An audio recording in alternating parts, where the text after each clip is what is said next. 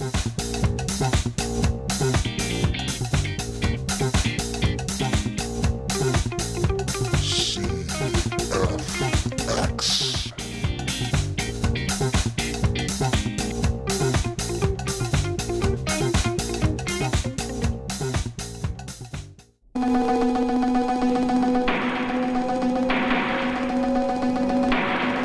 Nineteen eighty-eight.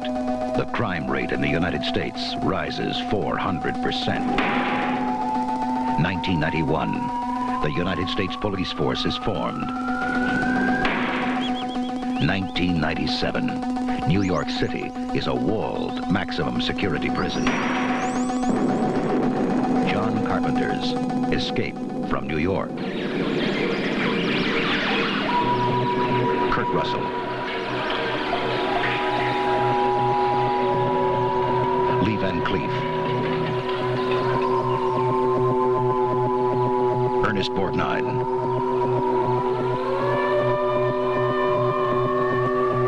Pleasence. Isaac Hayes. Season Hubley. Harry Dean Stanton as Brain. And Adrienne Barbeau as Maggie.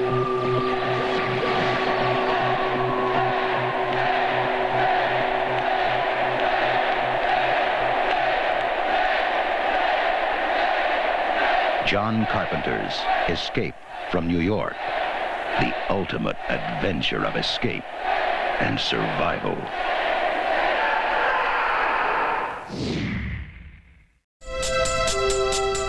New York, 1997. The entire city is a walled maximum security prison. The bridges are mined. The rivers are patrolled. And the United States Police Force has everything under control. I'm going in.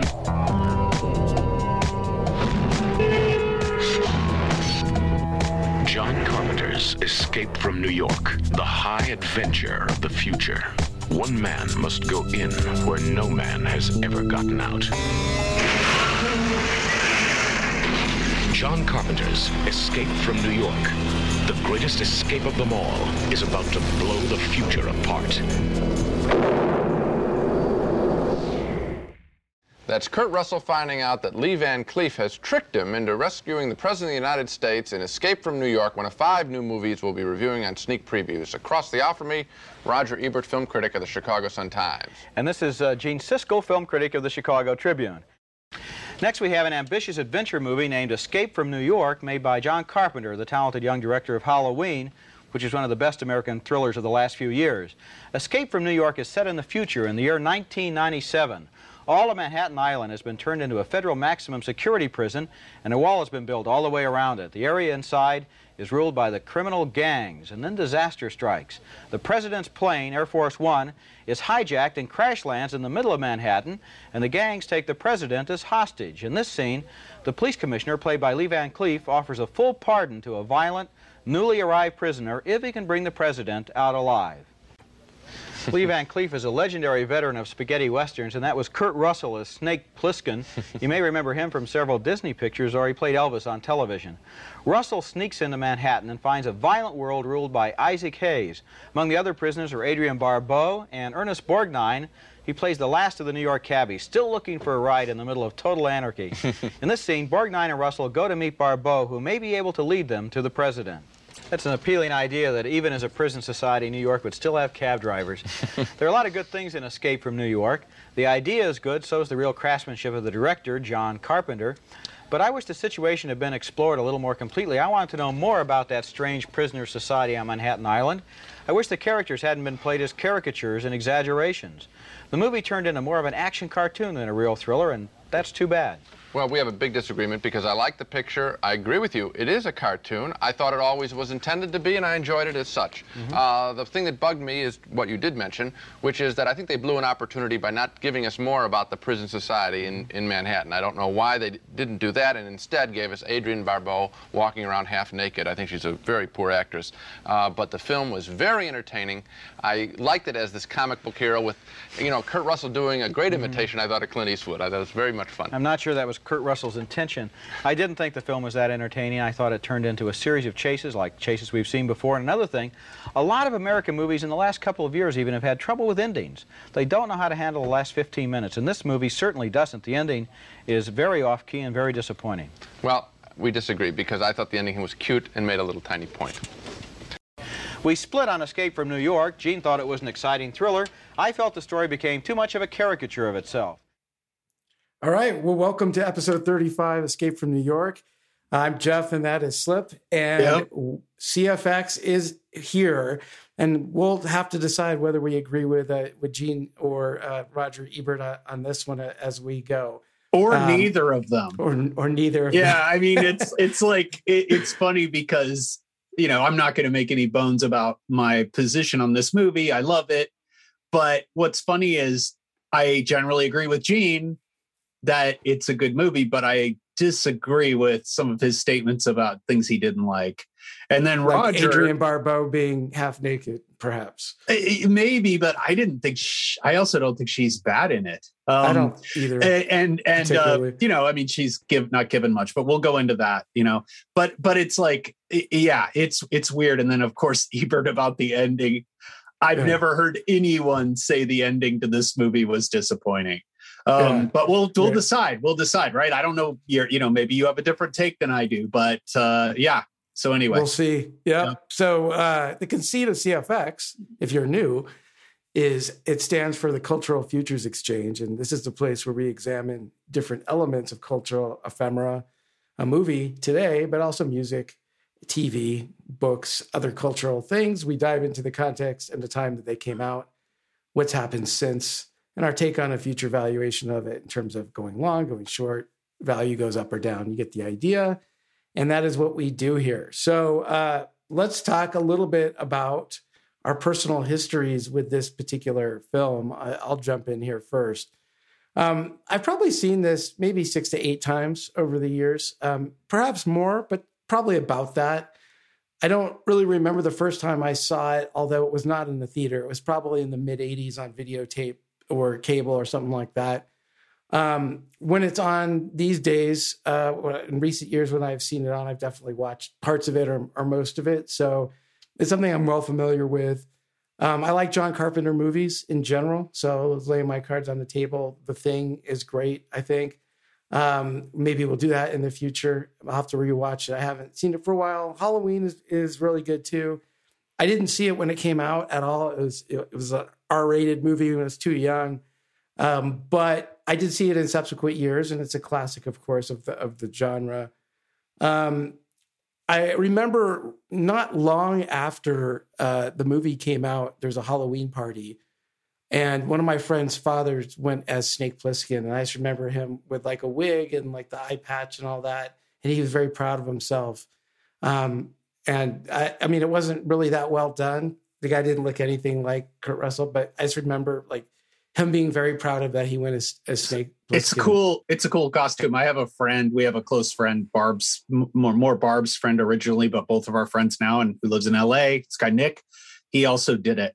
Um, yeah. and and it was like pretty awesome. I mean, he yeah. he really did it. He had the whole outfit and everything. He looked pretty good. But I think it's this a cool idea outfit, for a costume, especially back in the day, because Nick yeah. did it recently. You know, now Snake Plissken is a cult figure.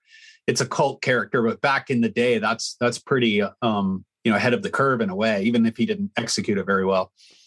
Yeah, it was it was had to been like a year or so after the movie came out. It, it was definitely early 80s. And he didn't execute it so well, one, because he looked nothing like Kurt Russell. He had a big pot belly and you know, all that. But it was just funny that he did it, and he he kept going around saying, "I'm Snake Plissken," and you know, that's kind of dumb, but sort of an amusing memory. Um, Kurt Russell, obviously, we'll get into his history um, and background. he is uh, famous, of course, for having been in a lot of Disney movies as a child actor and whatnot. But one movie I want to uh, call out that few people talk about, which is actually a great movie, it's called Used Cars. And he made it before um, this movie. And it's a comedy movie that has, um, you know, Lenny and Squiggy in it. And uh, what, what's his name? The guy, uh, something, Jack Warden, I think is the guy's name. Yeah, yeah, Jack Warden. Yeah, I've seen him in a million things, and a couple other folks. And it, it's a it's one of those straight to video type movies. But uh, we used to rent it a lot in the '80s, and it's very funny if you've never seen it. Um, definitely check it out. You know, I totally forgot about this in the history. I couldn't agree more. I think Used Cars is totally a cult classic. Uh, yeah. It's it's a really good kind of dark comedy, and um, it's funny because, uh, yeah, I mean, I just I, I didn't really go that we didn't go we're not going to go that deep into Kurt Russell's history. I mean, we're mostly going to talk about the Disney stuff a little bit, but you know, just touch on it. We'll probably go more into detail on John Carpenter himself. But yeah, I'd say uh used cars is something maybe we'll get to. It's a really yeah. good movie. I it was one that I didn't see till years later, but I think it's totally great. Yeah, it's funny. It's really funny. Um okay, and then lastly, I did see Escape from LA, you know, in the was it the mid 90s when that came out something like that um, and i've seen it maybe a couple times since I, you know maybe we'll cover this at some point in the future too but it's a it's a shadow of, Pro, probably uh, not likely yeah, maybe episode it's, it's i great. always joke about episode 3000 or whatever maybe yeah.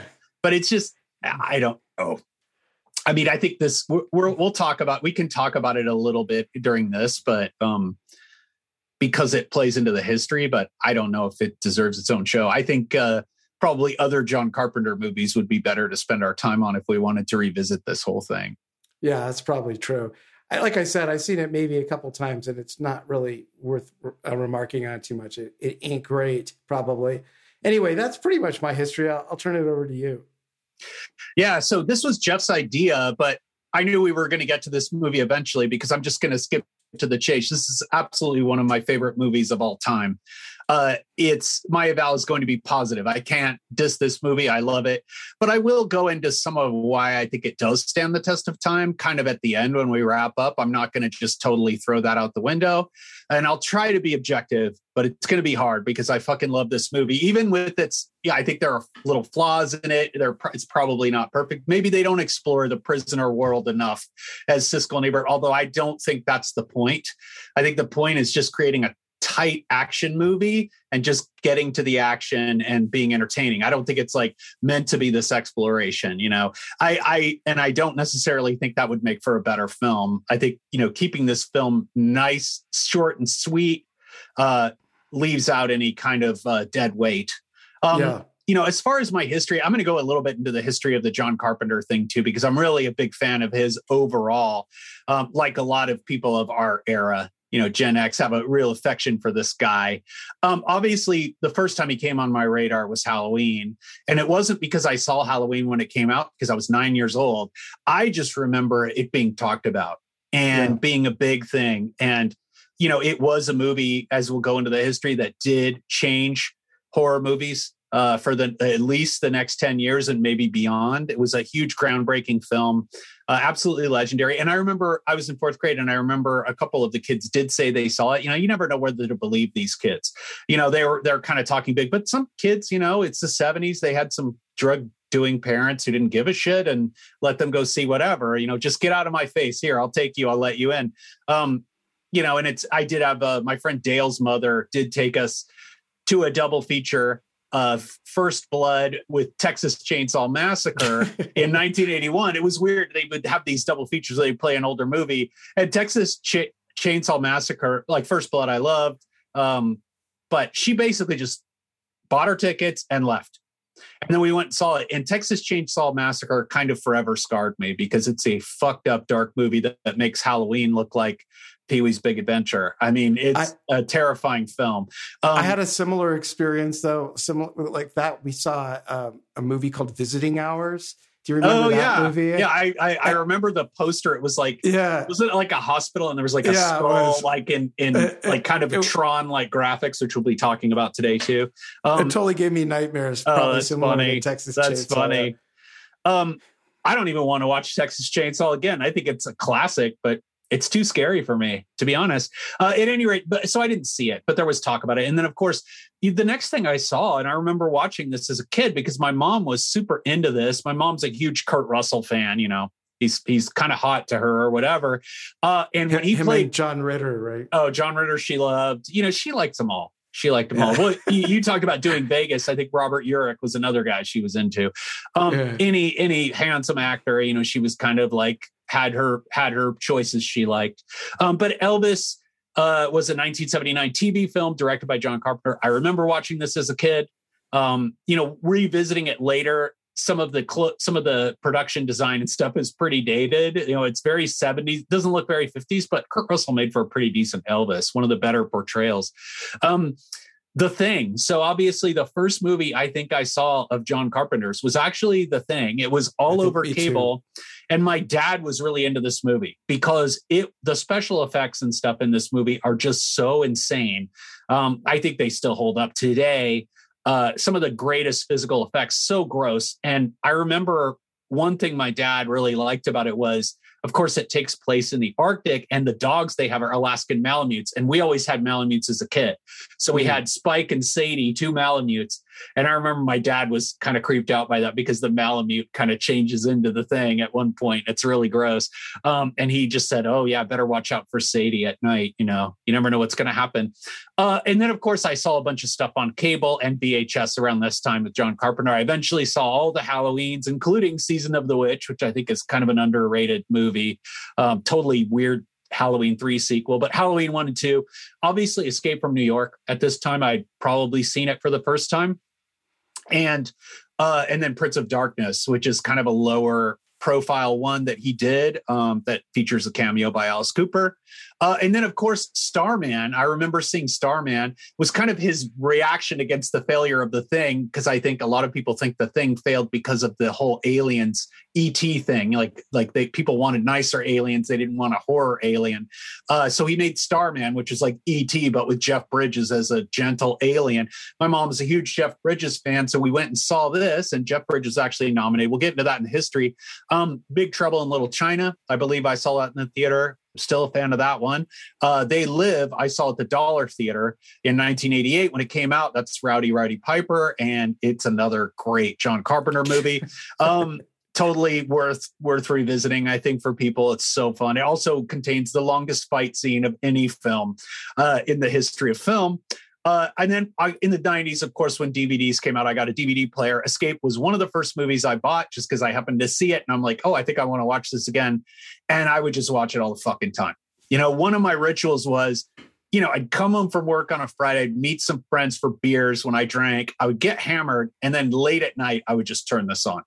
And uh, it was just something I watched over and over again. Uh, this was probably after Escape from LA because I think really what triggered my John Carpenter love was a movie I'll get to, a couple movies I'll get to in a minute. But Escape from LA was was a movie I was really excited about because I remembered liking Escape from New York. I hadn't probably seen it that many times, maybe a couple by this time. Oh, like Jeff said, over the years, just kind of caught it and I would watch it on cable or whatever. And I saw Escape from LA on opening day, and yeah, I was disappointed. I think I think it gave me you know, I enjoyed it on a certain level, but I just knew it wasn't very good. And the CGI is absolutely terrible. You know, I think that we'll talk about the effects of this movie and whether they stand the test of time, but I don't think anybody would say that the fake waves that Peter Fonda and Kurt Russell are surfing in Escape from LA stand the test of time. I mean, we'll talk about this movie more in the history because obviously it's relevant. And then I remember seeing vampires. This was like after I started dating my now wife uh, we decided we were going to go see a movie on Halloween, and we saw and happily John Carpenter's Vampires was playing. I really love this movie too. I don't think it's a great film, but it's like it delivered what I wanted, and that's kind of what John Carpenter movies are. They kind of give you that ninety minute action movie that's just fun. It's got some witty dialogue, and it's just entertaining. And I I found this movie really entertaining, so I started really getting back into him. So when Ghosts of Mars came out, I saw it immediately. Um, I love that movie to this day. It's basically a remake of Assault on Precinct 13, which I saw later, but in space. Um, and they're just tight, entertaining movies. Later, I would see his other movies, like at the uh, you know at, um, in the Mouth of Madness and all this stuff, which uh, you know is okay. There's some there's some other movies I like. Um, I don't think I've seen all his films. Like I never saw Memoirs of an Invisible Man with Chevy Chase and Daryl Hannah, which is like his biggest bomb. Uh, most people say it's a really terrible film. I've seen it. It's it is terrible. Yeah, it's, it's like him trying to get serious again, like Starman, and it you know with Chevy Chase of all people. Um, and then of course you know, in the, in the 2000s, I started to kind of revisit this kind of music, you know, the John Carpenter's music. I'm surprised none of those trailers played the iconic theme. Yeah, uh, you know, no, no, no, because it's such a great, memorable theme. And he was really good at that. He would just take these simple synthesizer themes and just make this memorable music.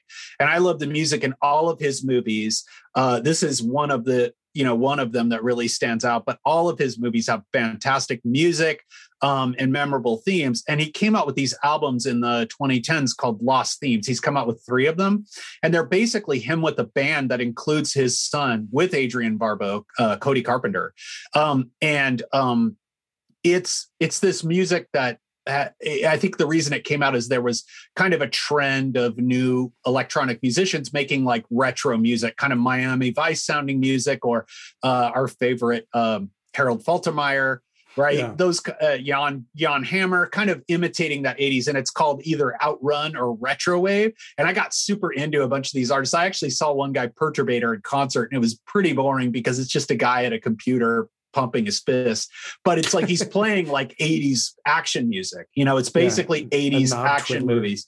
Um, and yeah, basic knob twiddling. Um, but John Carpenter, I've seen twice. So he's gone on tour uh, a few times. In July of 2016, I saw him at the Fox Theater of Oakland, and he played mostly stuff from the Lost Themes albums, which are basically like their lost themes with their new songs that sound like this old music. Um, and he played some of the sound soundtrack songs like Escape from New York. And it's funny because he's up front just dancing.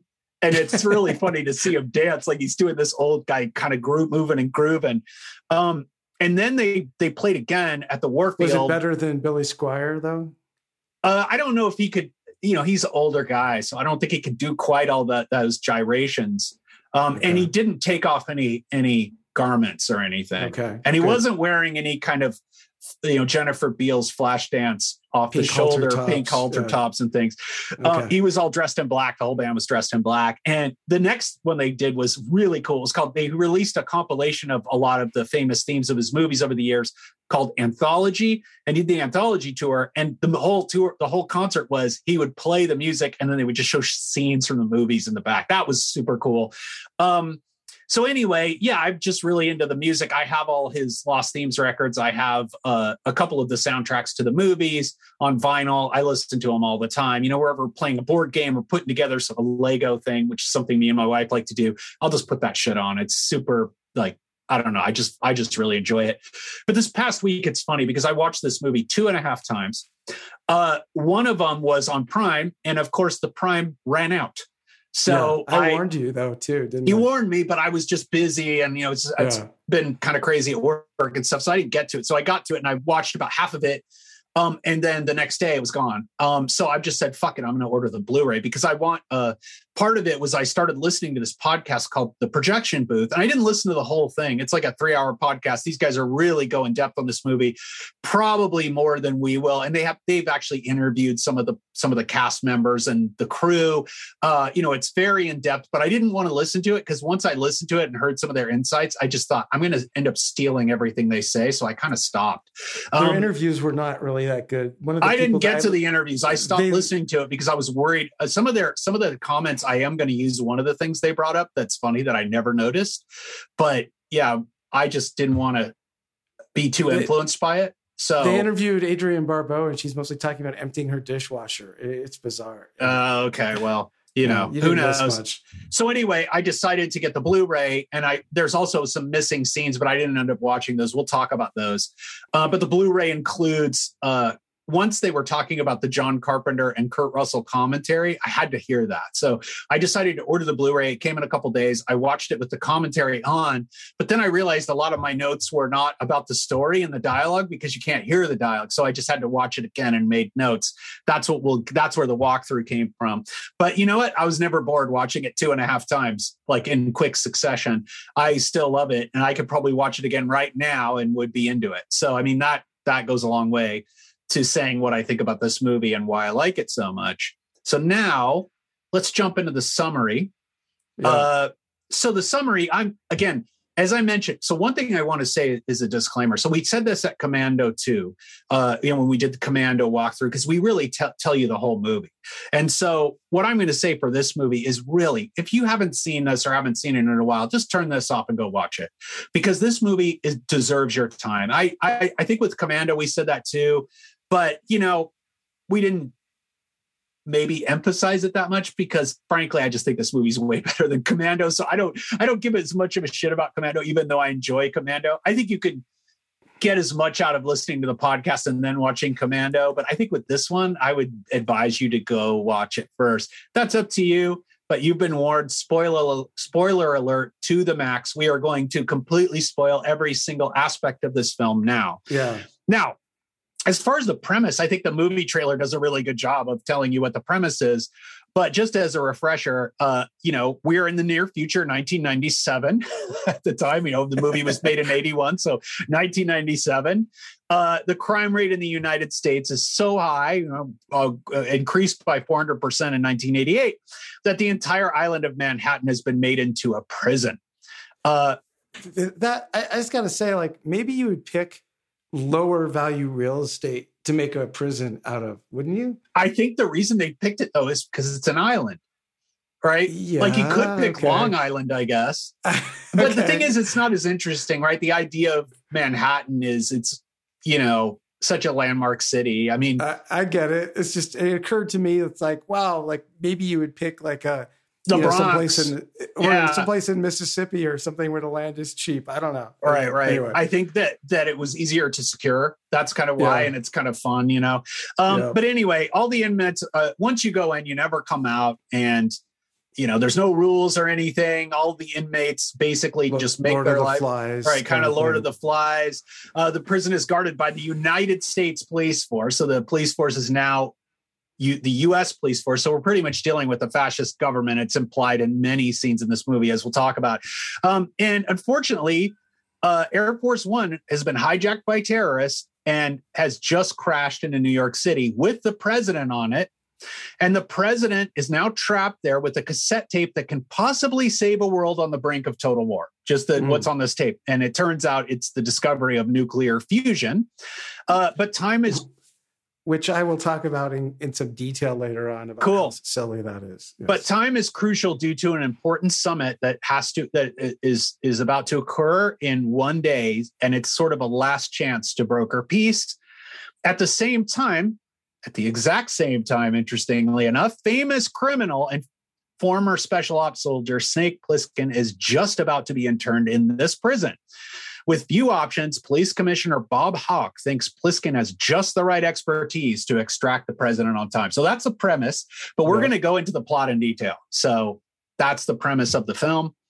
Now, as far as the cast and characters, I don't know if you want to do any of these or you want me just to continue. I mean, I, I can I can uh, cover some of these, and so you know you have Snake Plissken, of course, right. uh, played by Kurt Russell who's the ex special ops uh, soldier who turned to a life of crime and was arrested uh, for trying to rob the Federal Reserve, which oddly, and we'll talk about, I'll talk about this in particular, is not at that crime. That robbery is was originally supposed to be in the movie. They filmed scenes from it, and it's not in the movie, and and that's that's kind of weird. Yeah, we'll um, talk about that when, when we go through the plot. We'll talk about how Snake is introduced and how that would have been different with those scenes. Ex- exactly.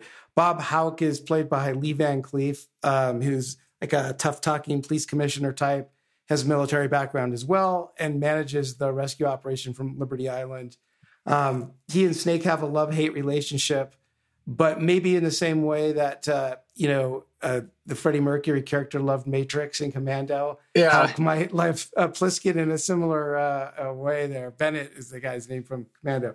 Anyway. Yeah. Hauk loves Snake. Snake doesn't really like Hauk that much, and we'll get we'll get into we'll get into that. Uh, Captain Remy Remy is Tom Atkins. You've seen him in a million things, including The Fog, John Carpenter film, and Halloween Season of the Witch, Halloween three. Yep, and you've seen him in a hundred other things. He's a character actor. He's all over the place. Um, he's a subordinate of uh. He's responsible for reporting the situation with Air Force One, debriefing uh, Plissken on things going on. You have uh, the president, John Harker, played by Donald Pleasence, uh, the president of the United States. Uh, he's British. He doesn't hide that he's British. The actor is, the character is. And we could talk about what the background of that is. It's sort of interesting. Um, but it's also indicating that things aren't what you see, it may seem, because we have a British uh, uh, president of the United States um, that's telling you something kind of along the lines of uh, the, the clocks were striking 13 in 1984 uh, famous and and who's who's to say if there is an england in this world we don't even right. know if the us might have right. taken over all of europe it might i mean it seems like a dystopic future so it could be like an oceania type thing like 1984 right. so anyway exactly um, the Duke of New York, of, of course, played by Isaac Hayes. He is the sort of ruler of the prison who kidnaps the president after he crash lands on Manhattan and they use him as a, a bargaining chip in hoping to uh, plot their escape from Manhattan. You have Cabby, played by Ernest Borgnine. Um, he's the first uh, character that Snake meets inside the prison. He's a cab driver, and he's been driving a cab in Manhattan for 30 years, according to him. So, whether he is a prisoner or just a long term resident, we'll get into. Um, everybody knows, uh, he knows everybody, you know, he knows ev- everything that's going on. And he also informs Snake that the Duke has kidnapped uh, the president. We have uh, Harold Hellman, uh, aka Brain, uh, played by Harry Dean Stanton.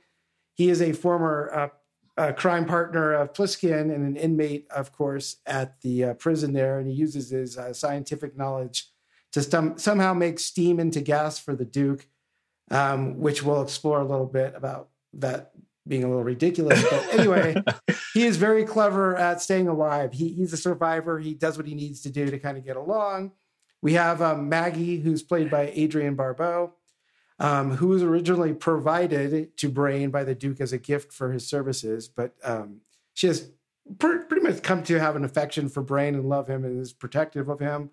We have uh, Maggie's boobs, uh, played that by was Jeff's edition. I just saw. I'm just seeing this for the first time.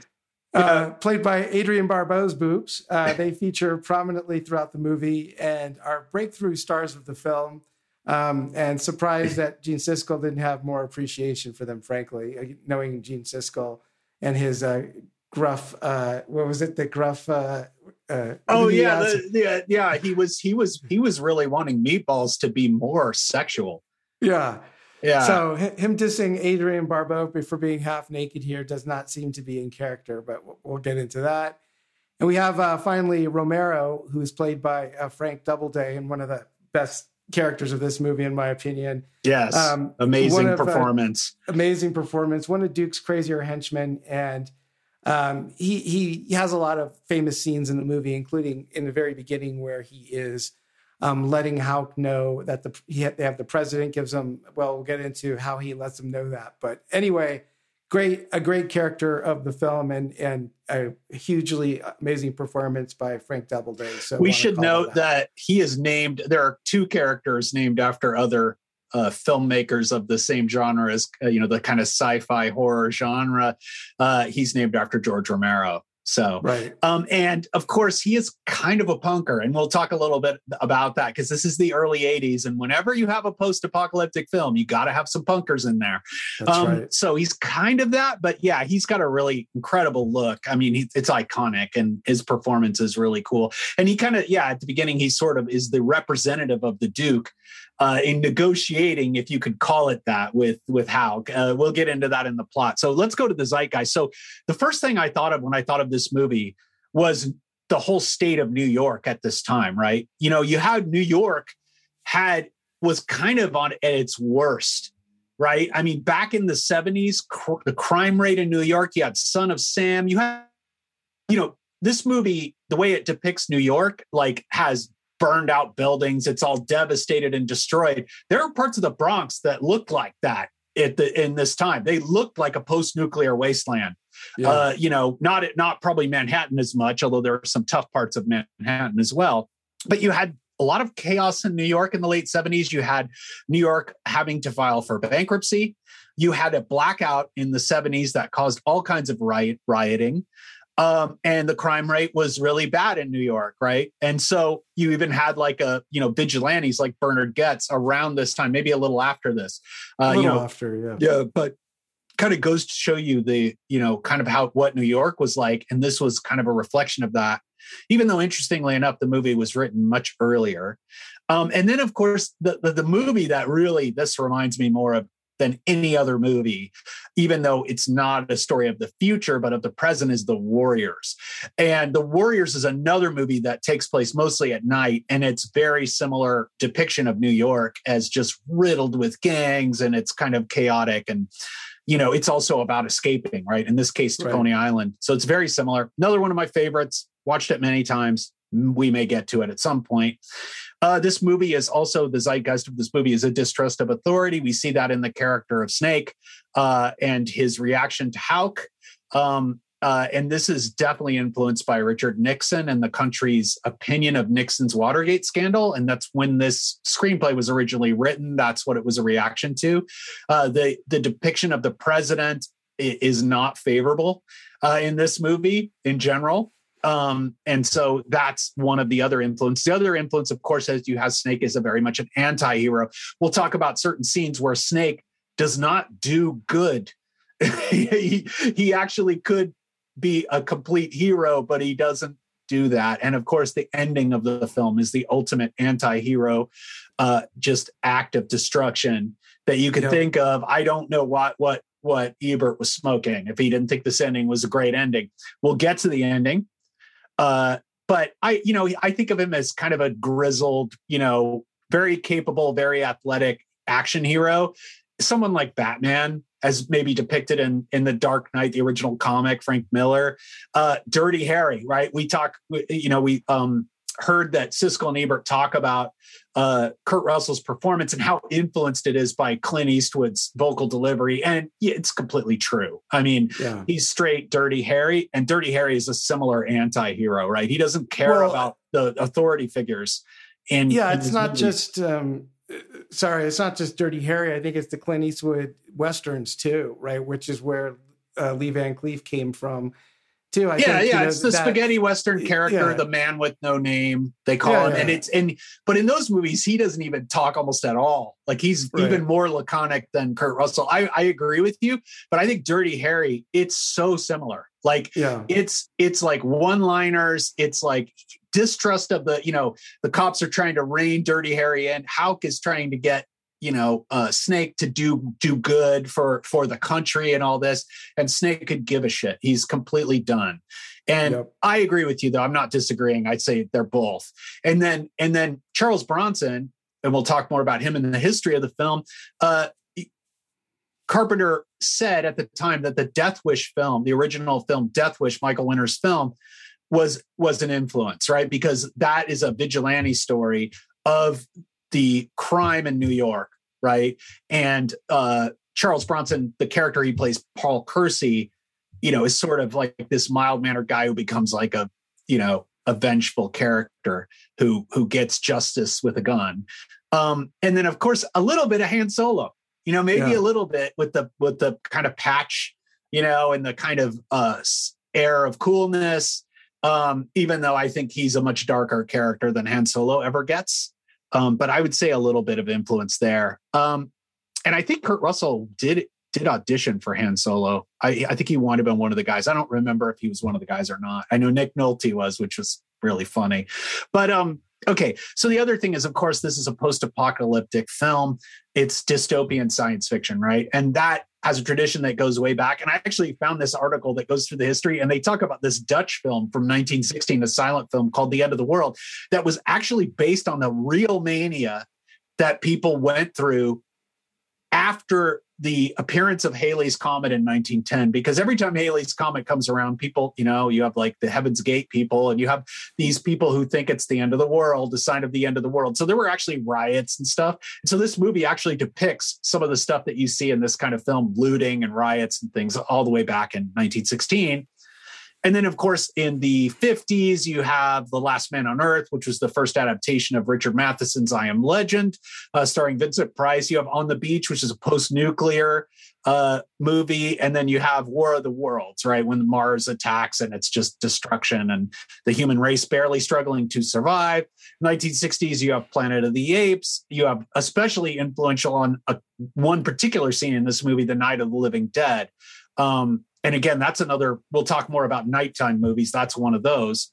Um, and then in the 70s, you have the uh, next adaptation of I Am Legend, Omega Man, with uh, um, uh, Charlton Heston. And of course, Soylent Green is another one with Charlton Heston about a dystopic future where people are starving. So they make this food out of dead people uh, to feed everyone great movie. A Boy and His Dog with uh, Don Johnson, really weird, kind of dystopic sci-fi post-apocalyptic film. Uh, Don Johnson. Dawn of the Dead, of course, even more apocalyptic than Night of the Living Dead, bigger scale, another Romero film. And I threw in Logan's Run here just because Logan's Run is another escape film, uh, yeah. trying to escape, even though it's a very different looking and look and feel than this movie. And you can't talk about post apocalypse without talking about the most kind of high profile post apocalyptic series of all time, the Mad Max movies. Mad Max was in 79. Probably an influence on some of the ideas in this movie. Definitely the punk influences there. Road Warrior would follow. And of course, you know, they would be making movies all the way up till Fury Road. Um, and then you have one thing I was looking for was movies that take place mostly at night because this movie is almost all at night. It's one night, and there are scenes of day at the end of the film, and it's actually weird because the day seems really short. It's it's uh we'll talk about that because it's like it's almost like it's really long night, then a really short day, and then it's night again. Um, but we'll talk about that. So, Night of Living Dead takes place over a single night. American Graffiti, very different type of film, very different tone, takes place over a single night. Um, Taxi Driver has, a, my wife pointed this out to me, and it's true. It has a lot of scenes during the day as well, but it feels like a night movie. It feels like an urban night movie to me. And the most kind of dark scenes take place at night, even though there's you know scenes of him interacting with Cybill Shepherd, et cetera, during the day. It's also reminds me lots of, the, couples come to movies like this. Exactly, it's it's it's a bleak film, and it's kind of a new, very New York film too. So I kind of put it in here. The Warriors again takes place over a single night, ends at at sunrise, and then you have movies that were were after this, but are kind of the same thing that are part of the same zeitgeist. Blade Runner comes to mind whole movie is dark, right? Uh, After Hours, Martin Scorsese's kind of overlooked classic that I one of my favorite movies ever. Um, that takes place over a single night in Greenwich Village. Uh, all the Batman movies have this. They're almost all dark. Um, Die Hard takes place over a single night as well. Uh, Dark City was a kind of low profile movie in the late 90s, very influenced by Blade Runner. And then Attack the Block maybe a lot of people don't know what that is. It's kind of a British zombie alien film, really entertaining in the 2010s. And then I'm going to say one movie that really I think reminds me of this, especially the special effects, the kind of wireframe animations that were not done by computer in either movie is Tron. There's mm. definitely some of some of the visuals remind me of Tron, which came out at the same time. So wasn't Lost in Translation over one night too? Yeah, Lost in Translation. Good one. Yeah, yeah that's yeah. another one. Very it's all the scenes with Bill Murray and Scarlett Johansson are all them walking around Tokyo at night. And yeah. it just takes place over a single night. Um, okay, John Carpenter background, real quick. We should go into him and then we'll go into the kind of production of the film. And then we'll get to the meat of the podcast, which is our walkthrough, right? So, John Carpenter, born in Carthage, New York, January of 1948. His family moved when he was very young to Bowling Green, Kentucky.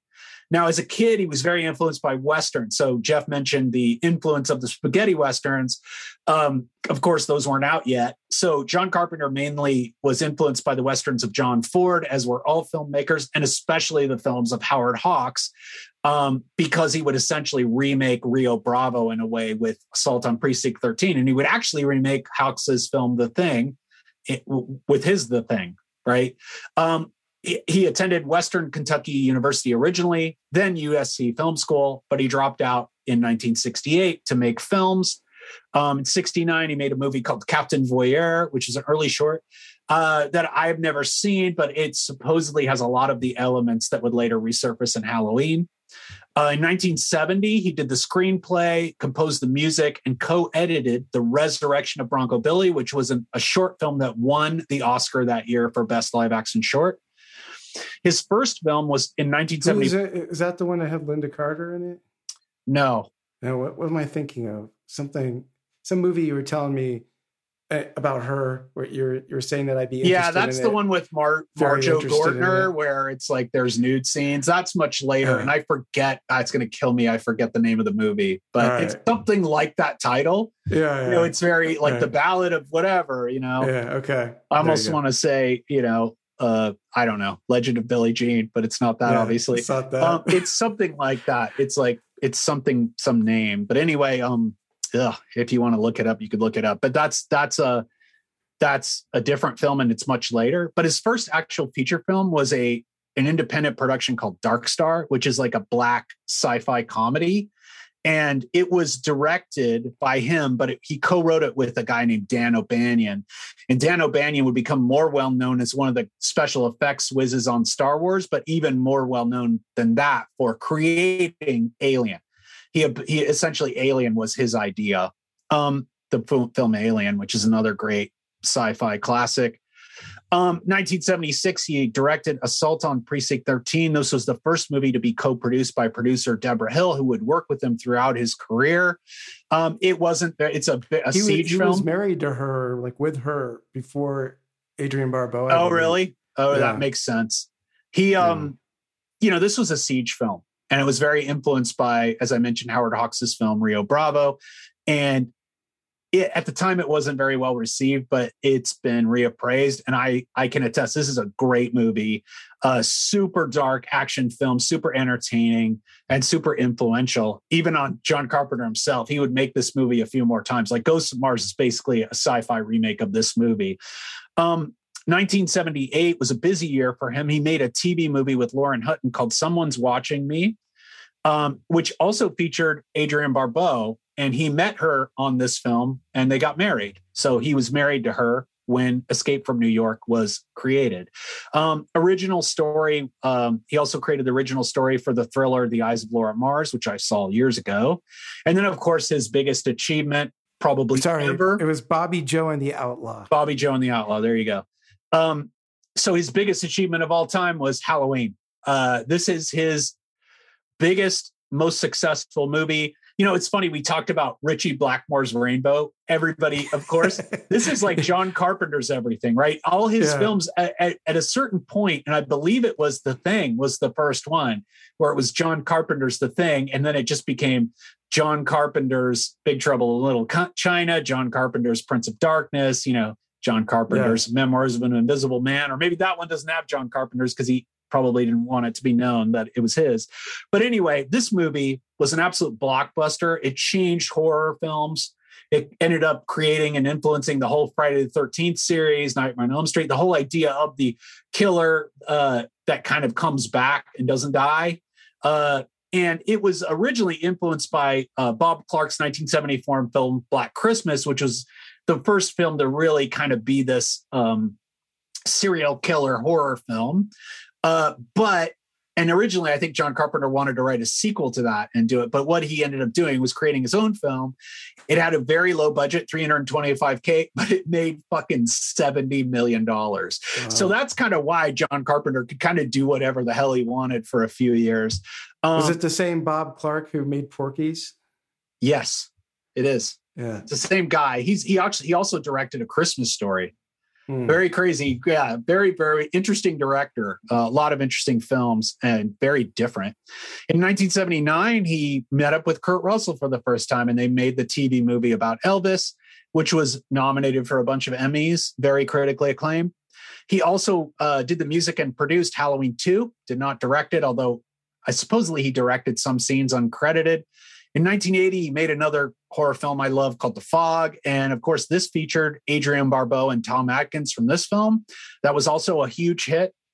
And then finally, we get to 1981 with Escape from New York. So I'll go into a little uh, Carpenter's career after this, but we're going to dive into this movie a bit. So, fun Kurt Russell fact, right? So, um, Kurt Russell, as Jeff mentioned, he was mainly known at this time, you know, besides the Elvis role, and maybe a few people saw used cars. It wasn't a big hit um, for being in Disney films.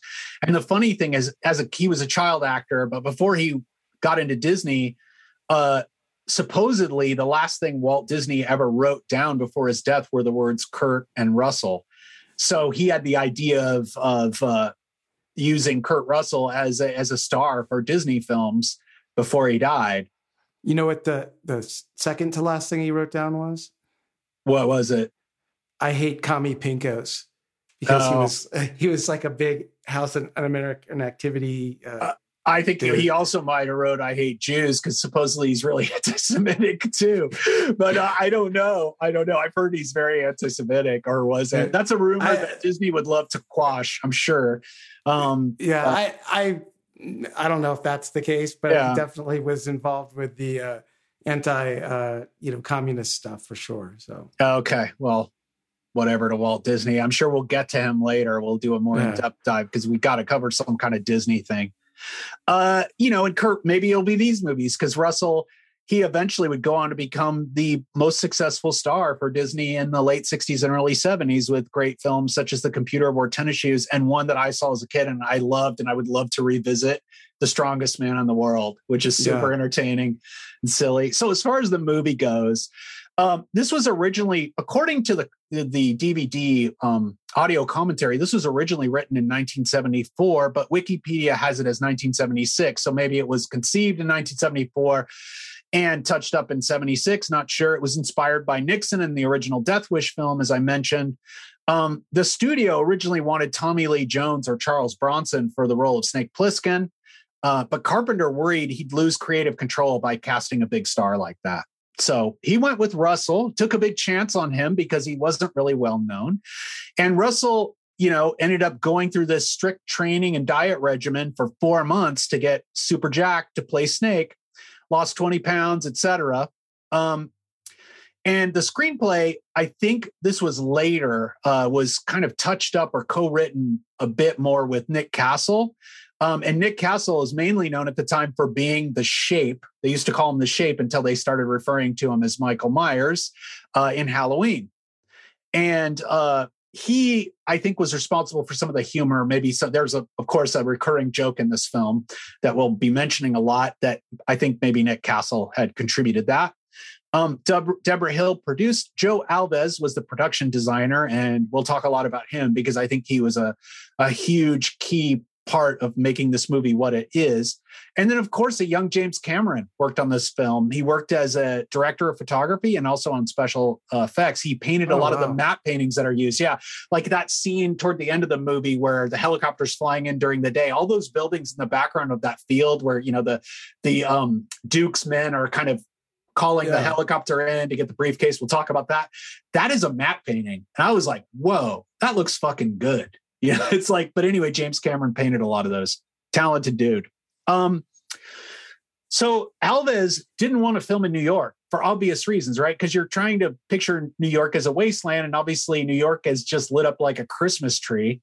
Um, so they chose East St. Louis, Illinois. So this was a part of St. Louis that was more of kind of the ghetto, and there had been a major fire there in 1976. So some of the neighborhoods were still deserted and still just devastated.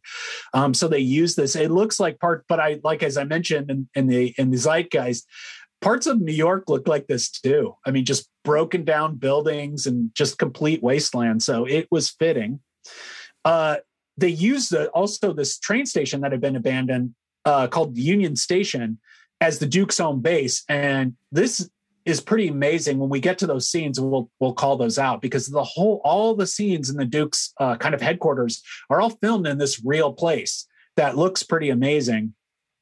Uh, they also, you know, use the Fox Theater, which we'll get to when that comes up, which was has since been restored. This was also in East St. Louis, and then um, they also use the internals of the uh, for some of the kind of um, I think it was the the inside of the World Trade Center uh, mm. which is all graffitied and and and screwed up, was the Wiltern Theater, which would later be restored and is still now a concert venue. But it during this time in 1981, it was completely abandoned.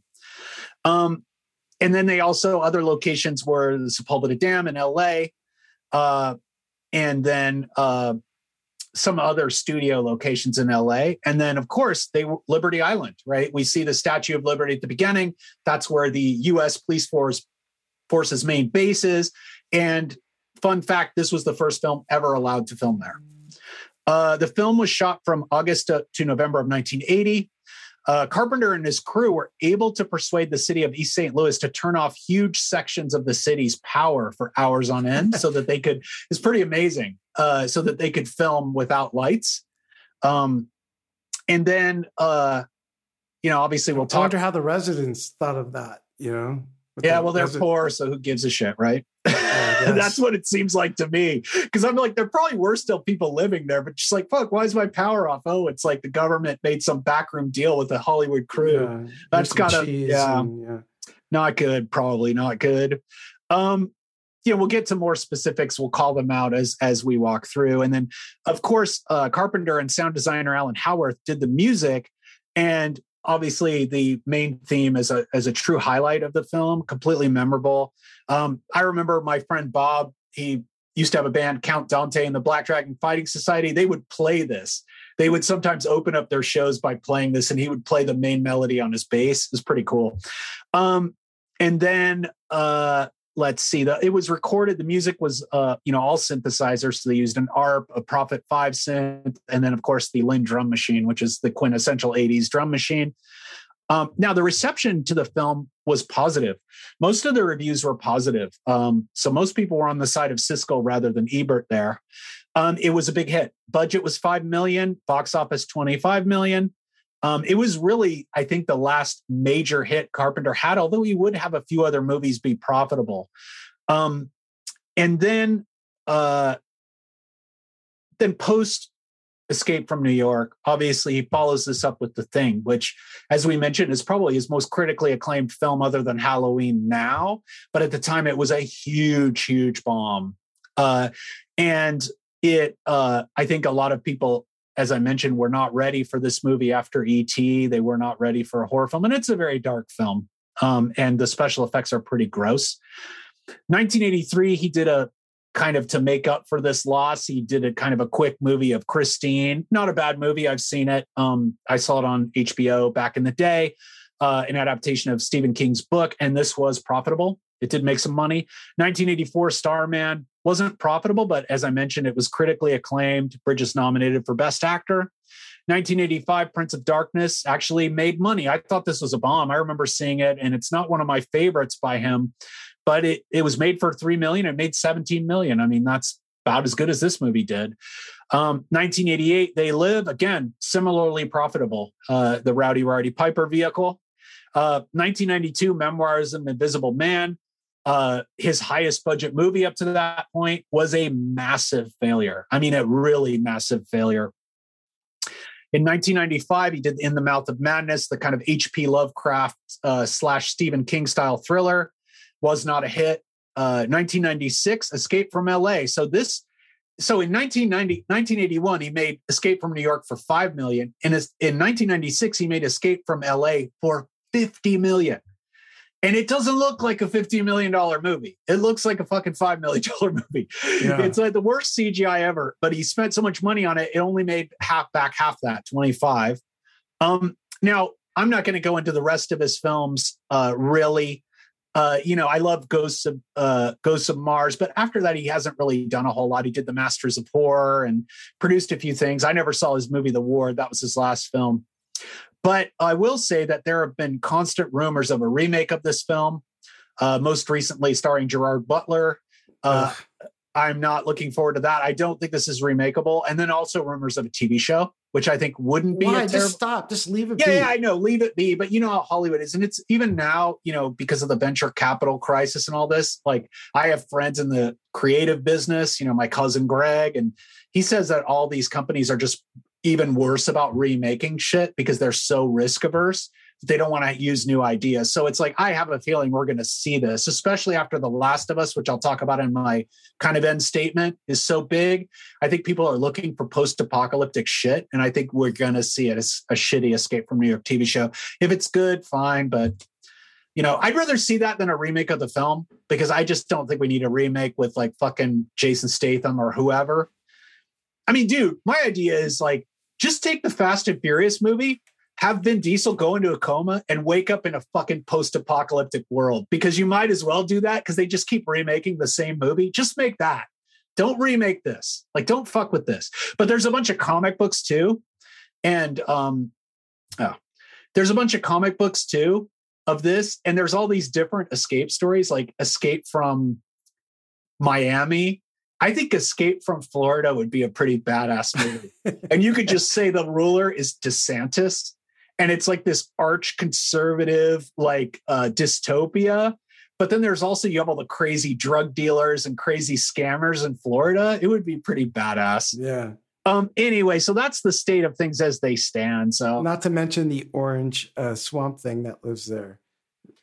Oh yeah oh yeah. Oh yeah mar-a-lago yeah it was escape from mar-a-lago with zombies i don't know they could do something yeah. like that but anyway um let's just jump into the walkthrough so you know the movie opens, right? And the fun thing about this is we get a narration, right? And you heard it in the trailer, right? 1988, the crime rate is up 400%. Uh, they, it's so bad that um, the United States Police Force uh, builds a containment wall around Manhattan. Uh, the bridges and waterways are all mined, and U.S. police force soldiers patrol the you know patrol the border, and their constant helicopter surveillance. Um, the fun thing is the voice doing this narration is Jamie Lee Curtis. So that, yeah. was something I did not know before. I didn't uh, either. Yeah, I didn't either. Okay, and then you get a lot of graphics, right? These they, they look kind of like vector graphics, uh, wireframe animation. They're all just animation. There's no computers used in this movie at all. They're which they, is so weird because they look like Battlezone.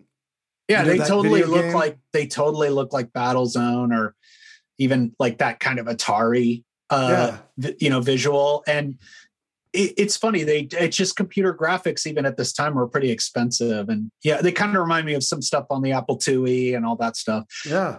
But um, yeah, it's funny. Uh, of course, we show Liberty Island and this this is really cool because the the way that it opens up and the way they would do this technically is they would they would show a set like Liberty Island and then they would cut to like a black screen and then pull up and then they would be in another location. And in this case, the main base is mostly f- filmed in Sepulveda base. And that's like where the bus pulls up and all this stuff, right? Um, and the funny thing too is uh, we get a lot of economical, what I call economical storytelling, where a lot of things are happening at once and a lot of exposition is kind of done through storytelling um, so that we can get to the point, right? There's a, this movie requires a lot of exposition, right? You have all that exposition at the beginning about the present day and the, you know, the U.S. police force and all that stuff. So they do a lot of that by kind of cramming a lot of things together to make it quicker. And you know, you could argue that this is sort of a flaw too, because there's a lot of things that happen at once that would never happen at once. But one thing they we do see is two guys on a raft. You know, so we've been ex- we've explained that the waterways are guarded, and we see two guys trying to escape on a makeshift raft, um, and they're warned to turn back, and of course they're killed anyway. They, it seems like they're trying to turn back. They just blow yeah. them up anyway. It's pretty well, funny. they didn't really have control over the tides. You couldn't really tell what direction they were going. Yeah, they were paddling with their hands. Yeah. And it's like this yeah. shitty raft put together with who knows what. You know, it's like they had no control. Um, and then we see a bus arrive, uh, and we see police escorting uh, Plissken into the facility. And right at this time, a voice says, You have the option to terminate by being cremated, as if, you know, uh, it's so bad, right? That you would yeah, want to die. It's interesting. It's, it's kind of like I thought it was kind of an interesting touch. Like, you know, this it's just a good plot point. You know, it's a good exposition. Like this place is so bad, most people would choose to kill themselves now. Right, right. Exactly, exactly. Yeah. It sets it up nicely. Now there was an original scene. Did you watch any of this footage? Uh, I know I didn't. No, but I heard about it, and like one of the things that didn't make sense to me, um, and we'll get into um, a little bit, is how all uh, like Plissken is is made out to be like the the biggest arch criminal of all time, almost. Um, in in the movie, and there was a a see, you know, the reason that he's in this prison um, that you'll, you'll get into, I think, is that he, you know, we we talked about that in the opening, is that he uh, was robbing the Federal Reserve. And there was a whole scene where that robbery was taking place and he made an escape on a train, which is doesn't seem like a good th- way to make an escape from a robbery on a train. Anyway, yeah, that, it's good that it was cut. I think it's, good. It was cut, but it's weird. It, but there's gaps in the plot almost that they have to make up for because it was. It seems like. Well, you should bring those up when we get to them because yeah. I actually think it's better that Snake is a mystery and that we don't actually know. We know he tried to do something very ambitious, and we know he failed. But if they show how he failed, it kind of makes him less interesting. And I kind of like that we don't know, like we never find out, for instance, spoiler alert, how he got his eye patch, like how he lost his eye. So I kind of like that, that they just like that dispense kind of with too, that yeah. kind of stuff. Um, now I didn't mention that right when this happens, right when the bus comes in, of course we get Rehme on the on the phone, and he is being alerted to a plane that is flying into the no-fly zone above NYC. Um, and Hauk is not- evidently notified because he shortly arrives in a limo, and he and Rehme immediately head to air traffic control. You know, they learned that, uh, and there we learned that the plane is actually Air Force One. The president is on there, and it's been hijacked by a terrorist from the quote unquote National Liberation Front. Um, and they're going to crash the plane. Now, now, what's funny about this to me is wait, Snake just arrives right at the same time this happens. You know, yeah. that's like that's like kind of the just economical storytelling, and you know, obviously Snake's going to play into this plot line. But I love this scene because I love the woman who's playing the terrorist um, you know, she's just saying all these cliches. This is very 70s, right? In the 70s, remember there were hijackings all the fucking time. Yeah. You know, and it's probably fresh off some of the hijackings of the early 70s that he wrote this, but it's like she's saying, this is for the workers, you know, the racist police state. Um, yeah. you know, we're gonna kill the president. There's nothing you can do about it. And she's just kind of defiant. And it's really, really funny. Um, kind of almost making fun of this crazy left-wing terrorist. Um, so what's interesting is at the same time there's a secret service agent. so we see the president and his uh, advisors at a table in air force one and they're of course preparing to uh, you know evacuate him which we'll get to but one of the things that is also going on is a secret service agent is trying to bash through the cockpit door to get to her um, and that is actually steve ford who is gerald ford's son so uh, yeah that's something they talk about in the in the dvd commentary which is really really was funny. he played by Chevy Chase or no? He was played by Steve Ford. Oh, he's okay. he's actually an actor, I guess. He played. Um, at any rate, uh, we meet the president, and uh, he's they handcuff him to a briefcase, right? And then they put him in this egg that has the presidential seal. It's the official presidential pod. It's this red egg shaped pod uh, that they they kind of put him into it has some diodes and controls very similar to the star wars pod that r2d2 and c3p yeah. will get into. I have no doubt that that was Pods influence and influence yeah. yes and um, of course you know the plane crashes into a building very 9-11 the pod is jettisoned. You know Hauk and his crew can kind of see this happen see where it lands and they immediately put a crew together to go in and get uh, the president with, with uh, green beeping graphics. yeah, know, green beeping graphics, all up Battlezone, right? Yeah. Um, and uh, so they get they get uh, you know this crew together, and they go in, and they go up to the pod, and uh, this figure approaches them, and of course that is Romero. And Romero is kind of like flock of seagulls times a million. He's got hair yeah. stuck up in the sky. He's got this crazed look. He's got some kind of eyeliner on. And he has this incredible dialogue where he just immediately goes up to them and he says, You touch me, he dies. You're not in the air in 30 seconds, he dies. He keeps kind of repeating, he dies. Yeah. And they're and Hauk keeps trying to talk to him, like, Oh, we're ready to negotiate, we're ready to talk. And then Romero just starts counting. Yeah. And they and so Hauk and his team run away, right? It's a great scene. Yeah. It's an it's a really good scene and it really sets the tone for how dark and fucked up the Duke's crew is. And and I think it's yeah, it really establishes that. Um so Hauk leaves and then he talks to the Secretary of State over the phone.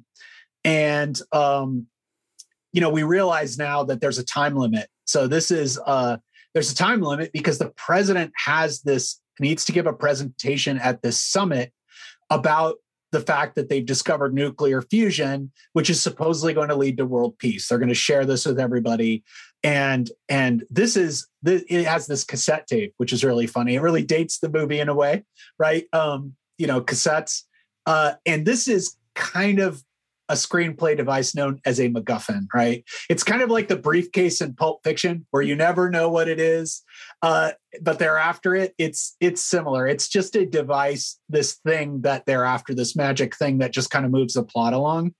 Um, yeah, even though I'll just have to say this now, nuclear fusion was not a secret. Number one, it's what powers the sun. Number two, well, it was no, it was the that our ability to to use it. We're still trying to do that now, right? Yeah, but we, I mean, we used it in the Manhattan Project uh, to make bombs. So th- again, how it works in nuclear, the details. They're talking about nuclear fusion as power rather than nuclear fission. So they're talking about nuclear sustainable nuclear yeah. fusion for energy, right? Right, Which right. Is, yeah, exactly that. So it's just kind of funny they don't say any of that. They say nuclear fusion like it's some big secret, but they mean sustainable nuclear fusion That's what they mean. Yes, I got yes. I, I had no question about that. That's what they mean. Okay. But the other thing is it's not important, right? What's yeah. important is they're just trying to come up with some gobbledygook. You know, probably John Carpenter saw nuclear fusion stories in the paper about how, yeah, if we could have nuclear fusion, there's no waste when you run a nuclear power plant with it, unlike fission. And yeah. and it's like, you know, and you know, we're trying to do scientists are still in pursuit of that now, right? And it's like uh, it's really just like, oh, that's something that sounds futuristic. I can make this about, right? That every country would want, right? So, so I think that's and and of course this is like a zeitgeist of the time too. Three Mile Island, you know, is fresh on people's mind, right? Yeah. So the nuclear disaster at Three Mile Island and, and the anti-nukes, you know, the no nukes movement, you know, right, which is fission, but yes, it's yes. fission. That's what I mean. Yes, yes, right. That's fission right. as, of course, I believe fusion could probably have dangers too, right? It's it's all fission. Not really. Oh, really? So fusion yeah. would not be dangerous. There's no chance whatsoever of any kind of chain reaction in fusion. Um, so that's the idea, right? So yeah, in other words, right. I think it's a it makes sense. Totally makes sense, that's, right? Yes. It makes sense. So, um, all right, but it, again, it's not important. The important thing is it's important, and it means world peace. That's the important thing. All right, and so there's a time limit, which we'll get to. That's another trope. But any at any rate, so Hauk has this idea, right? He realizes that he's got 24 hours to get the president out. And we'll talk about this time because it kind of changes around a bit.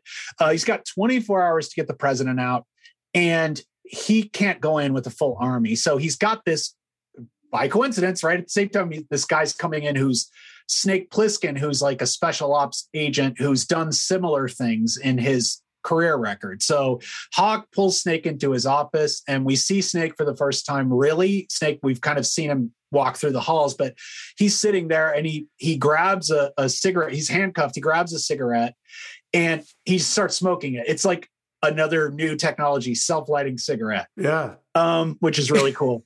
uh, Hauk offers him a deal, a full pardon, uh, to fly a, a glider called the Gullfire into New York, land on the World Trade Center, and go get the president out.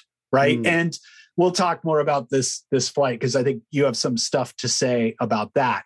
Um, yeah. Snake, you know, and of course he had done something similar, quote, in Leningrad, and they kind of rattle through all of his achievements. You know, he's won two Purple Hearts, blah blah blah, um, and so Snake's attitude during this is really funny. And there's an important line where he keeps calling him Plissken and he says, Call me Snake. We kind of turn that line around later in the film.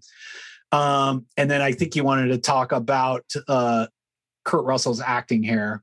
Yeah, I mean, it's just so influenced by Clint Eastwood, as we were saying before, basically. Yeah just the laconic style. Which is perfect because Clint Eastwood starred with Lee Van Cleef in two great spaghetti westerns for a few dollars more, where he's a partner of him, and then where Lee Van Cleef is the bad in The Good, the Bad, and the Ugly. And Lee Van Cleef is actually depicted here kind of playing with a gun, and it just calls back to his Western thing. I also got to say, Lee Van Cleef is very strange looking for an official. He's got earrings and he's got this weird kind of almost heavy metal what, giant watch band with with studs and leather. It's like it from Rob Halford. Yeah, actually. totally. Um, so at any rate, he explains the situation, and it's funny because like, you know, Snake could care less. He's just like, get a new president. yeah, that's a uh, great uh, It's really great line. Now, then we cut to a scene where, of course, they're walking down the hall and he's kind of giving him more exposition about what needs to be done. And then we cut to Rehme, who's giving him kind of like a James Bond, you know, James Bond as the character uh, Q, who like always gives him weapons. So we see an array of weapons, including like guns, throwing stars, you know, infrared goggles, homing beacon, etc. And Rehme's kind of giving him a debriefing. No condoms, though. no condoms, yeah. Yeah yeah, I think you need to wear two or three condoms when you when you have sex in in Manhattan in 1997.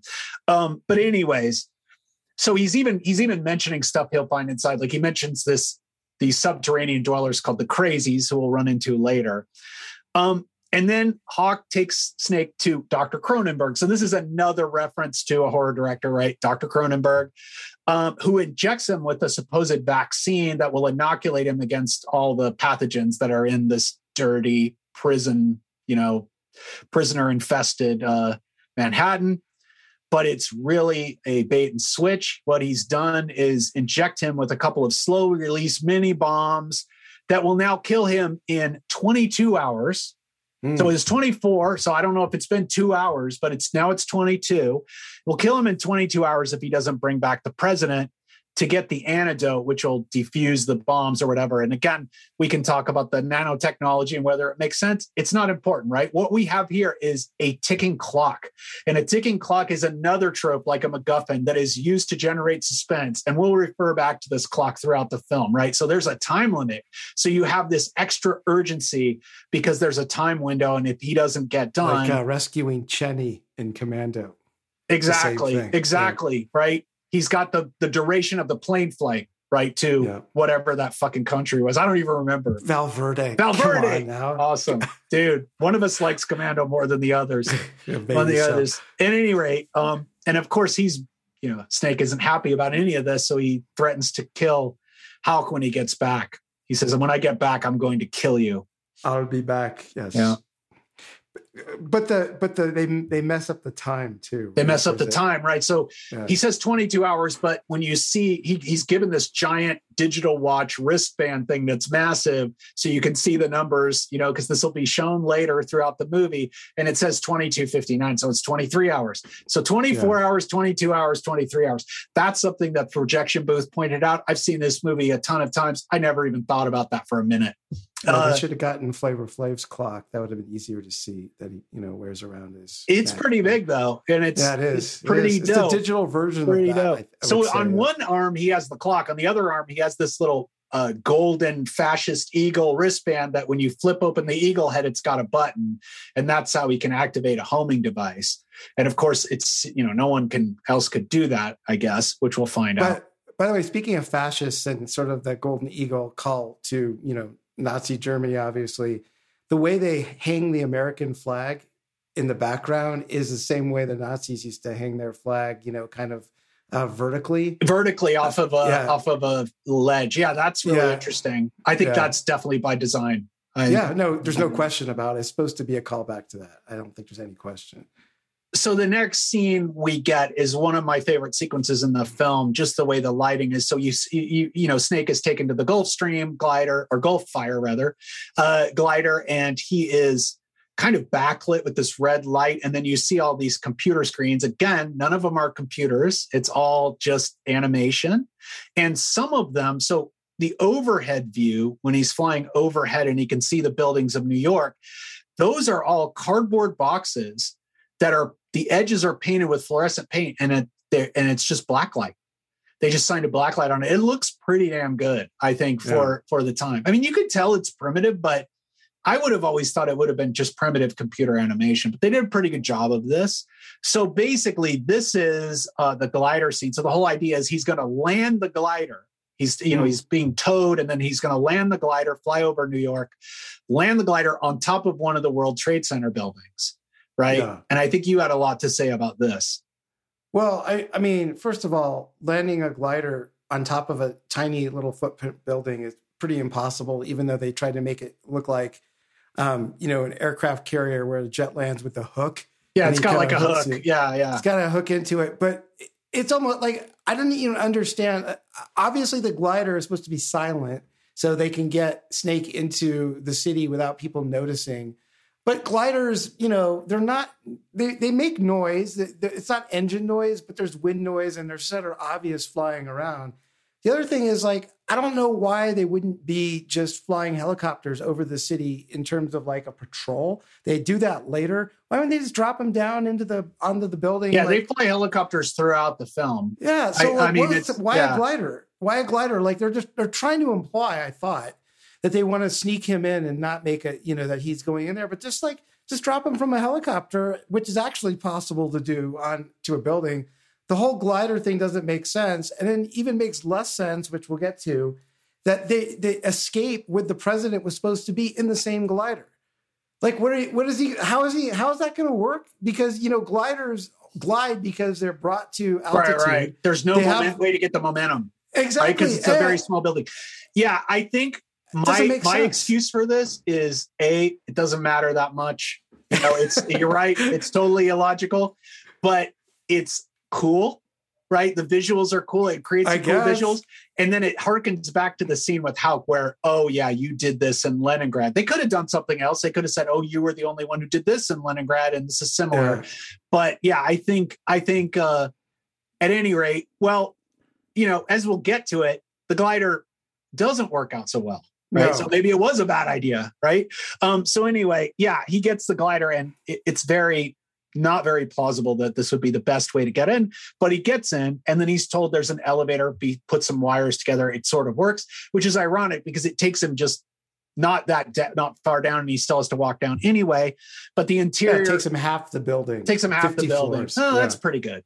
That's yeah. pretty good. And then and then the interior of this scene with all the graffiti and stuff is the Wiltern Theater, uh, which was later restored, as I mentioned. You know, he walks outside.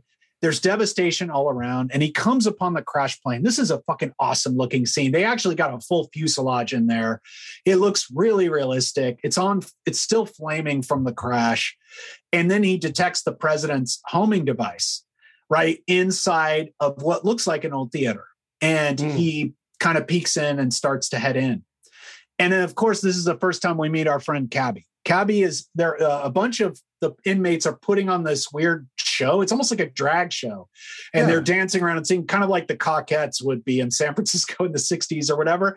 They were kind of dancing around, and and Cabby is just moving and grooving to this. It's pretty funny. He's got this goofy smile, and of course, he sees Snake, and of course, he recognizes him, and he see Snake start to go downstairs. And of course, as we're going to learn, being downstairs is not a great thing.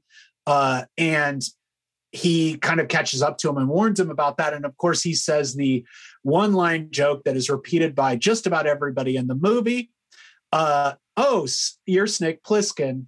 I thought you were dead. Right. Yeah. So, and that's a recurring joke. Yeah. Um, and you know, by the way, everybody who says that line winds up dead. Did you notice yeah, that? Yeah, Everyone who says that line winds up dead. Yep.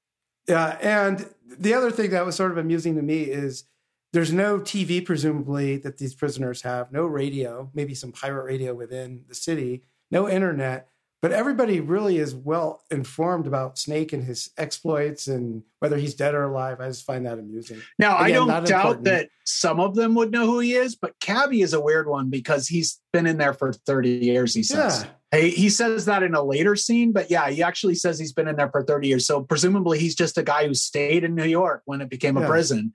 Uh, because yeah, he says he's been driving a cab for 30 years, or he was driving a cab and he got arrested and then they just kept him there. Who knows? But it would be weird for him to know Snake, but maybe he and to recognize his way he looks. But for some of the prisoners, maybe they weren't in there that long. Maybe Snake has been at maybe. this for a while. So anyway, um, you know, downstairs, uh, this is a really important scene. It's a very subtle scene. It happens really quickly, but S- Snake encounters some guys who are kind of tossing around this punk girl, and it's obviously they're going to rape her. She seems very drugged out.